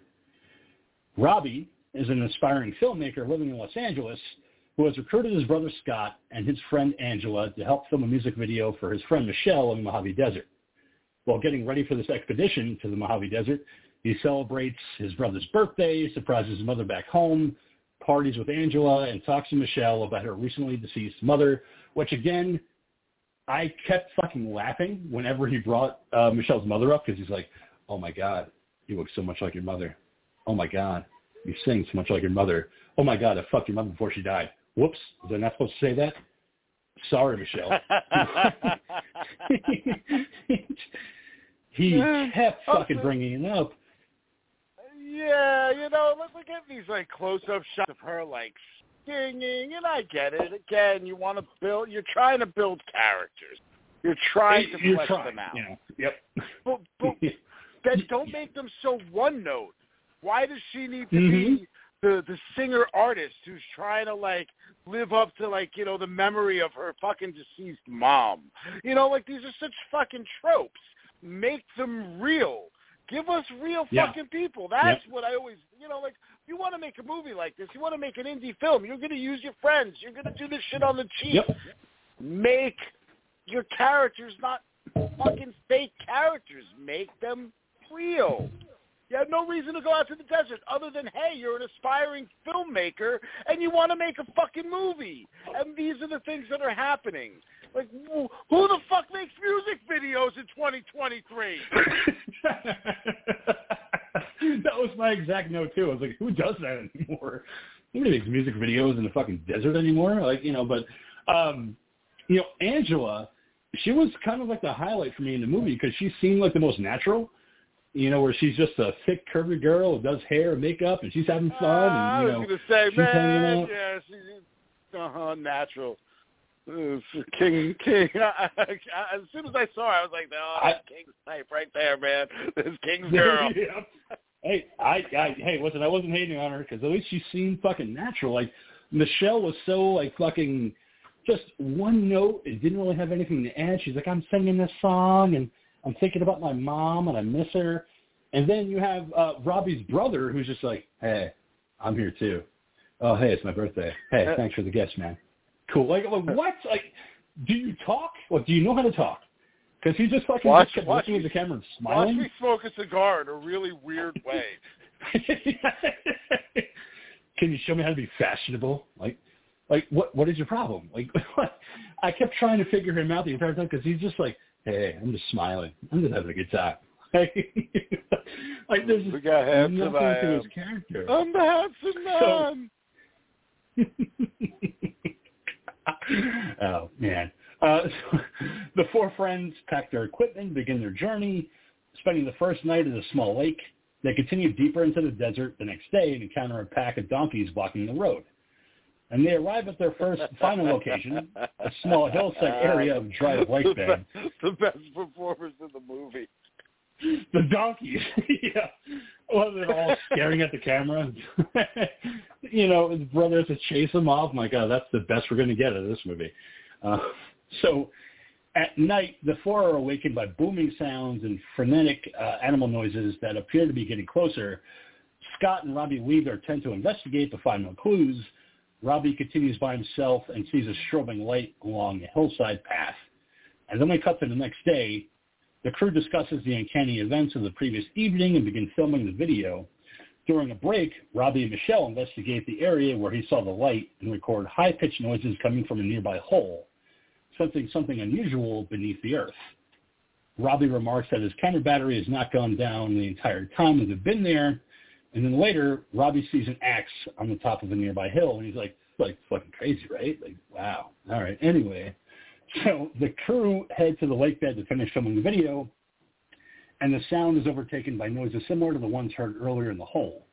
At night, the crew once again hear this booming sounds and animal sounds mixed with sonar and helicopter noises. Robbie wanders off and sees a naked man on the hill wielding an axe. As he runs away, the man attacks Robbie off screen, giving him a head injury. Robbie returns to the camp saying that his head feels like raining. Bloody and disoriented, he finds Scott asleep, but the women are frantic. And that's when the camera cuts to Robbie running through the desert as the two girls scream and plead for their lives. Michelle screaming for her mom, "Mommy, mommy, I want my mommy!" Like, and he encounters Angela soaked in blood and in complete terror. Okay, so guys, Robbie Banfitch, Mm-hmm. director, cinematographer, editor, Beach. Bon, y- Bon uh, Beach. cameras, cameras have night vision. Maybe turn it on? No, we're going to use a fucking uh, uh, flashlight that's a keychain. And that's what's going to fucking light this fucking movie. So we can only see the small circle of light as he's running around in the desert trying to figure out what the fuck's going on. Like, uh, seriously, man. Like, you, you don't have a camera with night vision? I'm so fucking we mad. are ex- we are experiencing the horror and the isolation that they are feeling. You're giving this movie so much credit to. Oh no, this this is I, I guarantee you this this is what his idea is. I'm not saying he's executing it well. Oh, not at all. But I, I'm pretty sure that's probably what the thought process is here. Is hey, you know what? They're they're in Maybe in a limited location. You don't have much light. Maybe You're not, not. going to be able to see. They're panicking. There's blood. There's some fucking random dude running down the hill with a fucking hatchet. Like all all of these things. But you know everything leading up to this to begin with, none of it really seemed to be making much sense anyway. So so let's just yeah, we're just gonna roll with it, man. Because It Reasons. was such a fucking problem. I mean, I get it. You're probably right. That's probably what he was trying to do. But it's like, okay, he's a filmmaker. Like he he obviously knows how the camera works. He's not going to get one with night vision. Okay, fine. But then he has like the little fucking clip flashlight where he keeps click click click click click, like the fucking entire time. Like I can't see anything anyway, man. Why are you fucking clicking it off? Like, oh, there's a little splash of blood here. Look at that. Whoa, what's going on? Whoopsie. Come on, dude. the fact What- that he kept clicking remember- it off and clicking it on. Like, Friday the Thirteenth. Well, again, you don't want to reveal your location, but you need to be able to see. You know, Friday the Thirteenth. You know, taught us something. Our brains are going to fill in way more horrible things than anything that we could ever really be shown. you know, I'm mm-hmm. jaded, so I want to see it. I- I want to see it. You know the king is jaded. Yeah, I want to see it. I want to see what's going on. Again, like you know, it's okay, fine. You don't have night vision, so you only have this little, you know, pocket flashlight. Um, he encounters Angela soaked in blood and in complete terror. Robbie escapes and takes shelter in a small ravine until morning. That's when the king came. When he exits the ravine. Oh yeah, it did. Oh, So, like, I, I came later when I saw something else that she had. So yeah, Angela shows us something else oh, later. I know exactly what you're talking about. yeah. Ah, ah, ah. Well, I liked it. anyway, um, so Robbie exits the ravine naked and disoriented and starts wandering the desert aimlessly. He finds that the area is now infested with screaming, fleshy, worm-like creatures. Again, like a, a nice fucking cosmic horror element to it, but it's not earned. Like it's not earned because you you need to have a little setup. Like I had said earlier, if they had shown that government sign earlier, we're like, oh shit, man, like we're going into like hills of eyes fucking territory. Like had said, like it's fucking mutations and shit. I would have been like, all right, well that's earned because now you're dealing with radioactive fucking worms and shit that are around. But they didn't really do that. They're just like, yeah, no, they're here. you know what? I Yeah. really I took this to a whole nother like, and I did think the this like you said like the Hills Have Eyes thing, and again we're going to see a mask later, and we're going to see you Mhm. know that sign and all that stuff. Um, so of course, yeah, did, did that give me? Ooh, see, even talking about the movies making me sleepy again. Um, you know, did, did, did that give me th- those ideas? Yes, yes, it did with the worms. But while watching the film, what it actually made me think of off the rip, and again, maybe I was maybe I was trying to see something that that may not really be there. But if Robbie is the killer, right? Because you know when you see the Mhm. naked guy standing there at the top of the fucking thing or whatever, he's coated in the blood, all this and that, or whatever. He looks like he's like a a flesh monster or whatever. Um, but we did see Robbie find the hatchet earlier. yeah. So Mhm. you know, like my immediate thought is, is like, okay, well, there's your twist. He's going to end up being the killer. This is going to be so because you know the fucking description says it's like mind bending. So you know, I'm already set up for like a a trippy kind of like, hey, we're gonna really fucking fuck you in your sense hole type of deal. Um. So I was thinking that those worms, those creatures, because of the way they were screaming, maybe they were what he was seeing his friends as now because they had almost Okay. like human-like screams like the girls, you know. So it sounded like it almost sounded to me like, oh, hey, that's you know, is that Ange? Like, is this what he's seeing? Like, are these what their bodies have become? Any number of fucking like weird thoughts that were just roaming through my head for it. But you know, again, I'm, I'm, I don't know if it really ever goes there. I don't, I don't think it does. So think I was just giving him more, like you said, more more credit than it deserved. yeah. Because yeah, again, your thoughts are perfect. Like it makes total sense, but it never really plays out in terms of the plot of the movie. Because at a certain point, Robbie Banfitch's director just wants to give you a bunch of fucked up shit to look at because he knows this movie's closing out. So he's like, yep, you know, we're going into the third act. They're going to give you a bunch of shit to look at. And it doesn't really make any sense because it's unwarranted. It just kind of fucking appears. Like there's no, you know, I know we talked about it before where it's like, yeah, you don't really need to explain everything. And I get that. But with this movie, you got to have a little bit something. You got to show me something that's like, okay, you know, we're going into like government fucking restricted territory. We're going into the haunted area of the Mojave Desert. Fucked up shit happens here. People die here. Perfect place for a music video. But no, they're just like, no, that's fine. So when the fucking worms and the fucking snakes show up, I'm like, all right, well, oh, thanks, H.P. Lovecraft. What the fuck is this? it doesn't make any sense. Um, because that night, Robbie returns to the campsite to find the two tents covered in bloody viscera and sees what appears to be Michelle's body. And after a couple of close calls with the bloody Axeman, Robbie is transported to a pool of red liquid by the light that's in the desert. He's taken back. Instant day, he vomits up blood and removes an unknown substance from his foot, where he's like literally just fucking pulling off fucking like flesh from his foot. He's like, what the fuck, man? It's like, oh my God, what the fuck? Yeah, it was like a layer of like skin or something, you know. Uh, Yeah. Like yeah, and And again, at, at yeah. this point, I'm thinking, oh, okay, is this like some kind of alien thing now? Because it's like alien viscera, like coating him. But Right. yeah, we're never Yeah. really gonna, we're never really gonna know. No.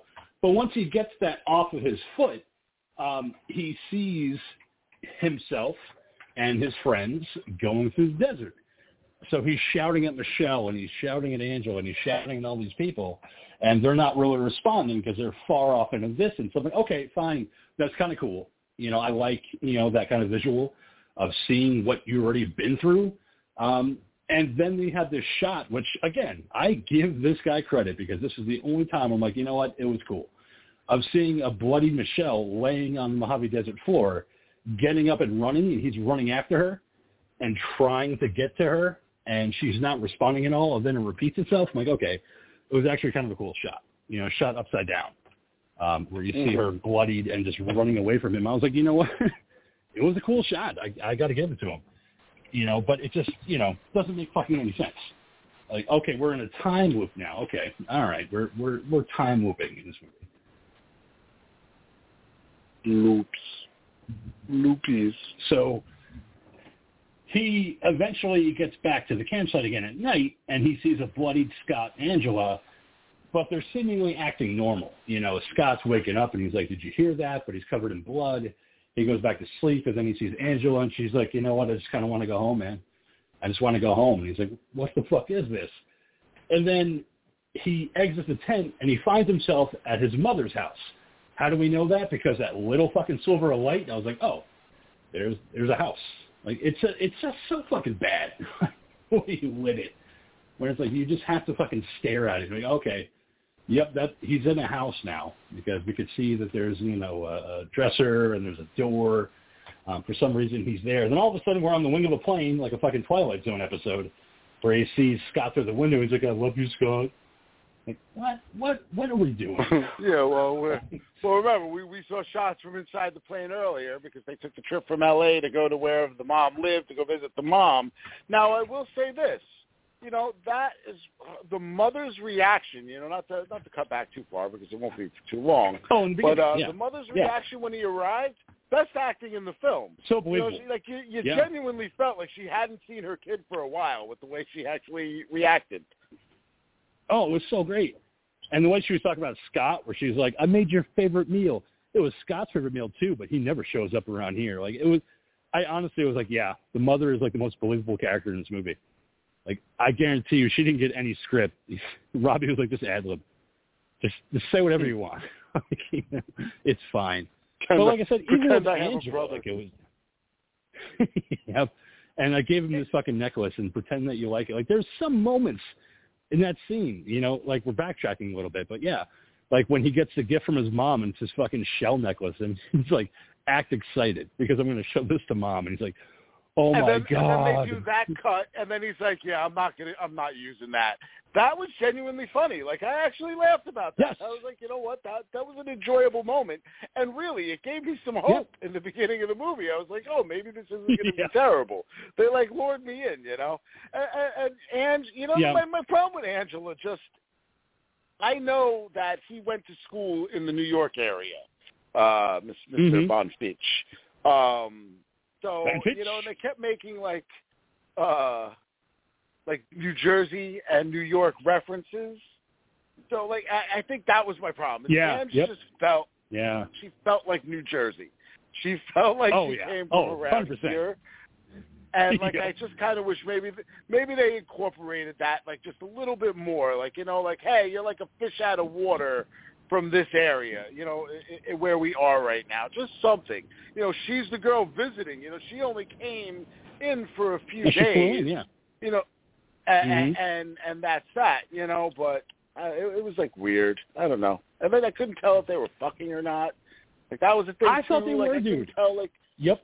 I thought they were as well because they were doing the blow and everything and, and, hanging out that night. But then, you know, I don't know. It, never really feels like anything comes out of that. And he's chasing after Michelle like he wants to get up in her fucking, you know, her Jimmy John. So You would think, yeah, I totally got that too, because they had that whole scene where they're in the apartment, and you know the strobe lights going on. She's got the sunglasses on. She's like, "I want to be a star. I want to be a star." And he's like, "Ha ha ha!" I'm like, "Oh, they're gonna fuck." and he's pulling out his And then big you see dick the in next front of day. the mirror and he's going, "I'm a bright shining star." yeah. And then the next day, she's putting her head in his freezer, going, "How the fuck do you not have an AC unit?" Like, I'm so fucking hot. And he's like, "I don't know." you get used And to the it. So and, I, there was those and moments. the earthquake. Yeah. you know, I get it. Hey, we're in California. We have to have earthquakes like regularly. Like, why doesn't that ever like come up again? Like, you know what I mean? Like that that needed to like have some kind of like payoff. It just didn't mean anything. Like it's like it, it, fucking New Nightmare had fucking earthquakes that meant something because Freddy came back. In this movie, it's just like, oh yeah, we had two earthquakes. It's crazy. We're in Because we're in California. Cali, man. California's just loaded with earthquakes. I mean, the dean knows. The dean's in California. He gets earthquakes all the time. Every day. Dean's like every day there's another earthquake. But um, so back in the desert in total darkness, So, Dean, are you Robbie napping? runs into a large monster. Yeah, he might have dropped. Oh you no, know. sorry, sorry, sorry. I've been talking this whole time. I had, uh, I'm, I, I, I'm sitting out back, and my dog is out with me, and he was like barking at someone going over the bridge, and I had muted the microphone, and I'm sitting here like making comments, and I just realized that you guys aren't hearing me. No, no, neither. I didn't hear a thing. Yeah, man. so When you were when you were Yeah, saying yeah. real quick, when you were saying when you were saying when you brought up the, the earthquakes and nothing happening, I was starting to talk about exactly what you said. Like it wasn't even just like a one-off. Like there was more than one. Two. You know, like yeah, there were, Yeah. there were there were two whole you know things surround surrounding earthquakes. And what I had said when when when the ghoul was like, uh, you know, the dean knows all about this. He's in California. There's earthquakes all the time. And like, actually, like in the in the in the seven years that that we've been here, like we personally have like only you know kind of felt a couple. Like there's been way more, but as far as what we have actually felt in our home where we are, uh, you know, only a couple in the seven years that, that we've been here. So yeah, not not epic I ones thought- like the one in this movie. no, I thought that the, that the earthquakes, like you were saying, I thought they were going to end up being related to to what was going on when they made it to the desert. Nope, no payoff. it just happens. Um, but back in the desert in total darkness, Robbie runs into a large monster, which closely inspects him and appears to be calling to similar creatures in the distance. He runs away and sees Angela back at camp. She is seen being stabbed by an unseen force, and then she's seen massaging her breast for the camera, as the two are soon attacked by worms. And it was like, again, with a little flashlight, you know, where it's like, that's a, Not is that, rubbing is that a breast, nipple? man. Like she was, was like, like, oh, okay, coated in like diarrhea blood, and Yeah. she had like granny tits. You know what I mean? Like Diarrhea, cha cha cha. Mhm. and it was. I was I was mortified. You know, I think there were things that traumatized Mortified. man. Mortified. You know, like I don't know. Maybe that's a strong word, but it was it was pretty. I, you know what? I think by this point I was so fucking like done with the movie that for it to go this avenue now was like, why? Why do you need? You know, like you should have showed me this. You should have showed me this shit first when like she's clean, okay? Not like showing me this like, fucking coated in like poo poo blood. Like she looks like somebody gave her a hot fucking taco. Like they shit all over her chest, and she's like rubbing it up like into her fucking her, her tits. But then like they didn't even look like real tits. They looked like like a, like they looked like an old man. Like I had a customer I was Oh, at yeah. like a fucking Sagging week fucking ago. tits. Okay. Yeah, this old man is fucking wearing this fucking tight like white T-shirt, and like he's got fucking D cup fucking titties, and he's like one of those customers that has to like be right up my fucking ass. So like I go to like turn, and it's like bumping into his fucking breasts every time, and it's like, Oh, excuse me, me. ma'am, can you get out of the way? Excuse me. Whoop. just trying to just trying to get Just through. the type of fuck, and I knew just the type of customer he was. He was pissed off at me because fucking I wasn't like you know even though he's had the thermostat in his house for like fucking four years now, he's the kind of guy that wants to ask us to fucking you know how does it work every time we come there, and it's like yeah, bro, I'm not going through your fucking programming for the third time in the course of fucking time that I've been to your home over the last three years. So he's like, oh, oh, you, you're, you're something, aren't you? And I'm like, I fucking sure am, buddy. I am fucking sure am something. Uh, but you know, I knew exactly the type of person he was. So as I was leaving, you know, I brought up how all these fucking these wretched illegals and all these other people, like you know, that are that are fucking infesting this country, how they're doing all these horrible things. And he took that bait and like ran off on a fucking on a Trump dialogue that was just like, yeah, bro, There we go. you fucking you Nailed tell him. me all about it, buddy. yep. Gotcha. My worst nightmare. I knew you were it. Oh my No, god. yeah, like I didn't give a fuck, man. All he did was talk, talk, talk, talk, talk, man. I just listened. and Was like, oh, mm, oh, hmm. I like, I don't like any of them, Yeah. pal. I think they all suck. oh man. Uh, but yeah, no, the the whole thing with her, like you know, showing up for problem, like that's not her breasts. That's somebody else. Like, come on, man. it's just, it's weird. You And think? again, it leads credence to me thinking that they banged at some point. Because why else would she be showing her tits to him if they've never? They have, like they have.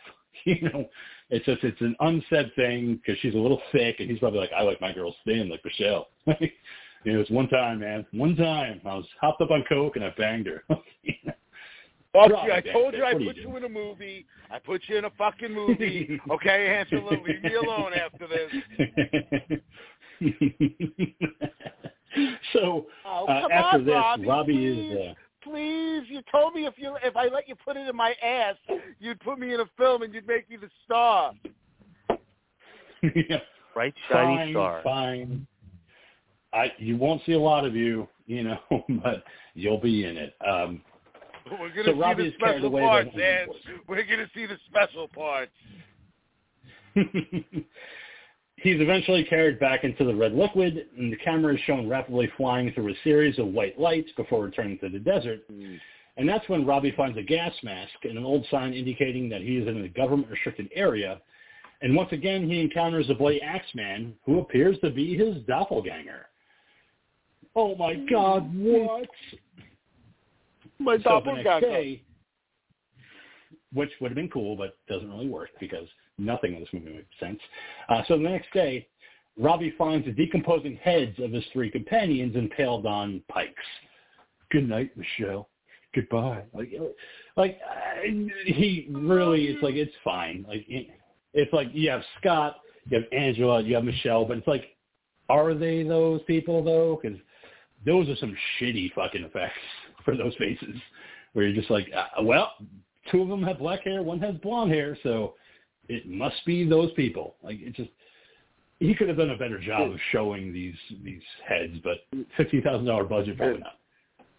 Listen, man, it was the decomposition. You know, they've been out there for a while. We were learning right here that the passage of time, okay, it was everything. we think this was a night. This wasn't just a night, man. This was a stretch of time. Man. I just, kept thinking the entire fucking time. Man. Dude. I was like, he's trying so hard to be David Lynch, but he doesn't really know how to be David Lynch. So he's like, let let me fucking do this. Is fucking trippy, dude. I'm gonna fucking wake up Yeah. in the desert. My fucking friend's heads are gonna be in a pike. It's gonna be fucking cosmic as shit. Like the whole cosmic thing with all the lights. I'm like, yeah, he's fucking trying to pull from David Lynch. he's so desperate. Oh, absolutely. Yeah, no, I mean, he's again, he's trying to get all kinds of weird and trippy. He's trying to get metaphysical. He's trying to do an H.P. Lovecraft fucking thing, you know? Like it's it's hmm I don't know. My, my favorite fucking scene ever with a head on a pike has got to be in the first season of Game of Thrones when uh Oh yeah. when, when he when he goes when he goes to show fucking uh Sansa his uh her father and, and they cut to the to the head on the pike of uh, of what's supposed to be uh Sean Bean uh as Ned Mhm. Stark Yep. and it looks nothing like him. Why? Nothing. For whatever fucking reason, the original head that they used, because you know who it looked like? It looked like our then president, you know, George W. Bush, or like our, or maybe it was just after he was the president. Yeah, it might have been right after actually. Uh, it might have been around like Yeah, Obama's probably early yeah. terms. Um, but it was it was a mask that was a George W. mask, and it's like, man, they changed that. They changed that shit by I think the second or third season. They were like, yeah, we got to digitally get that out because uh somebody slipped that in, and it really wasn't very fucking. It wasn't very nice. W didn't No. like it. Not nice at all. no. So with the three heads on a pike, all of a sudden Robbie's like, well, what else can I do? He looks through the desert and he finds an animal tooth. He picks it up, this little fucking animal tooth, and he's like, what can I do? So he decides that he's going to cut his fucking dick off and then just kind of keep it around as like a little fun, you know? it drops to the ground and he's like, uh, uh, there's my dick. And he just fucking rolls it around a little bit. I'm like, what are you doing with it though? And he's like, I don't know, man, my dick's gone. I was like, are you going to throw it? Are you going to like, I don't know. Like, I, I thought he was going to try to do something with the fucking detached dick, but he just kind of rolls it on the ground a little bit. Like, well, it's gone. All right, that's Detachable gone. penis. Yeah, yeah. Reasons, you know. It was like, it was like, hey. I, I- and when he got the tooth, I was like, oh, okay, you know, maybe we're gonna see what one of these big fucking, you know, these creatures are, whatever it is. And Right. it's like, wow, look, it's a big tooth. And then he starts like cutting into himself, and I'm like, oh fuck, he's gonna like start like cutting. He's gonna. I thought he was cutting his wrists, and then when his cock drops Right, right, on the right. floor, I'm like, oh, oh, okay, we're that movie now. So we've gone from yeah. you know, floppy fucking poop tits to a fucking, you know, bloody fucking hunk of fucking cock on the ground. I didn't even know what it was until he turned it around. I'm like, oh wow, okay, that's a dick. He cut his dick off. All right, so Well, that's what We're they there. look like. Jay. We're at I'm sorry, sorry to tell you. well, it, he had to turn it around so I could see the fucking head production. and the shaft. I just, I was like, what the fuck did you just cut off? And I was like, oh no, dick. Okay. But then he decides to go to his chest with his little fucking uh, animal tooth, and then he cuts himself open so his fucking intestines are hanging out. And he's like, well, that probably wasn't a good idea, but now I'm gonna fucking wander around naked with my fucking intestines hanging out. Pretty sure you'd be dead. Pretty sure, but It no. hits the floor. He picks it up. If you're gonna pick And it up and carry it, why with it. why'd you cut it out in the first place? Yeah, no. He cut We'll it make out, God it drops, he decisions picks under it duress. Sudden decisions that make no sense. The fact that he's just like, well, I'm going to cut my fucking chest open and let my intestines come out, and then I'm going to carry them across the desert because I need to point at the sky for some reason. Um, because that's that's where I'm at in my He's life. a big Sabu fan, bro. Don't bring Sabu into this. Even Sabu. I love fucking Sabu. he points in the air. New Jack City would What do that. fuck he's pointing at? New Jack City would definitely do that. You know? But yeah, but, yeah, but not Sabu. Um, so, yeah, after he does this, he wanders around the desert, pointing to the skies. We see, uh, we hear an airplane overhead, and then the movie's just, it's over. It's just done. it's like, okay, all right, the Outwaters, And- we did it. and we were all happier. Every it's single yeah, one of it just I on like, and the funny thing is, is that I I watched the movie, and obviously I had an expectation. I was like, I'm, I'm looking forward to this. I'm gonna see what it is. And the movie ended. I'm like, wow, that movie was bad.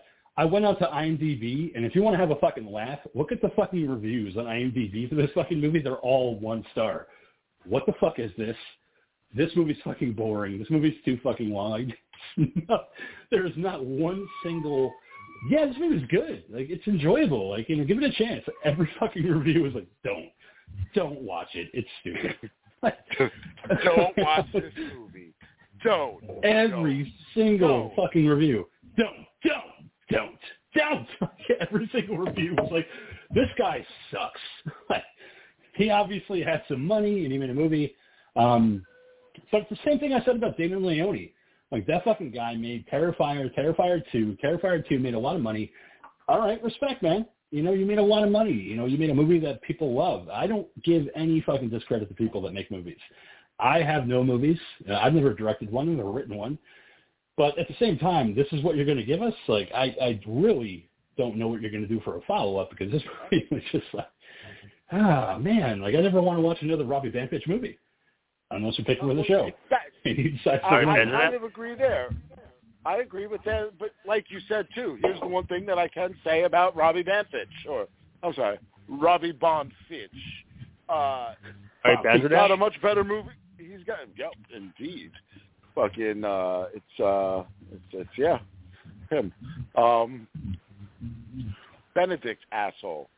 Uh, but, but anyway, Robbie, Robbie, Robbie justice. Bond, Bond Fitch has a better movie out than I ever made. So, you know what? I, I guess ultimately that is that is what it comes down to. I'm just gonna have to finally fucking get to it and make a movie better than Robbie Bond Fitch did. You Do can it. do better. You can do better. You can definitely do better. Um, and also, I remember at the time when the movie came out, Bloody Disgusting um, was really fucking praising the movie, saying it's really fucking good. You need to see it. And then I found out that Bloody Disgusting dumped a whole bunch of money into this movie. I was like, there we go. that's Well, that's why it's on Screambox. Yeah, because it's Bloody Disgusting curated.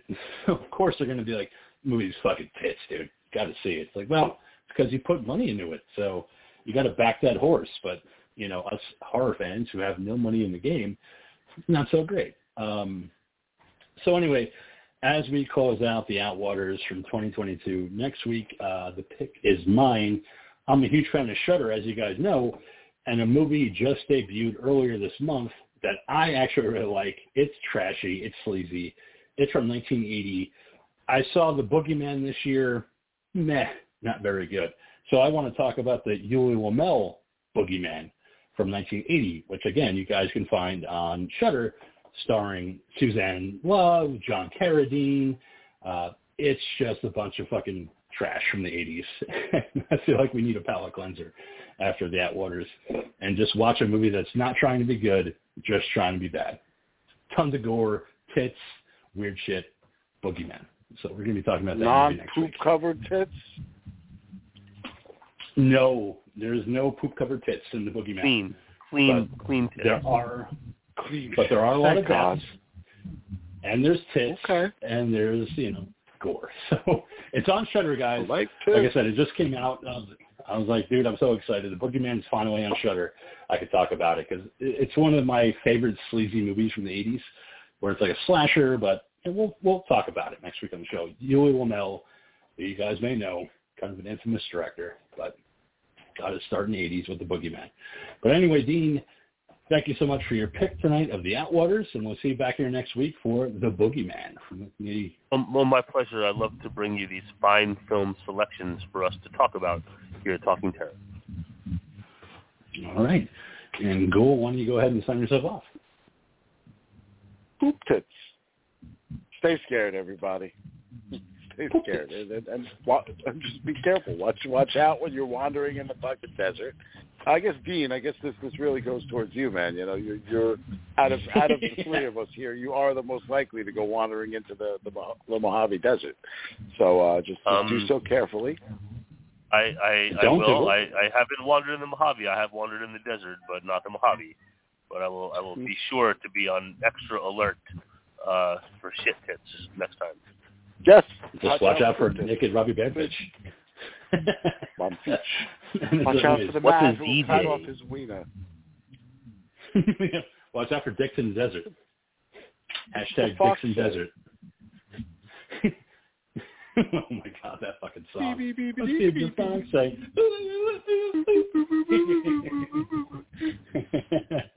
man, that fucking group came and went, man. But anyway, I, as always, I'm your old pal, the King of Horror, Angie G. Thank you so much for listening to this episode of the show.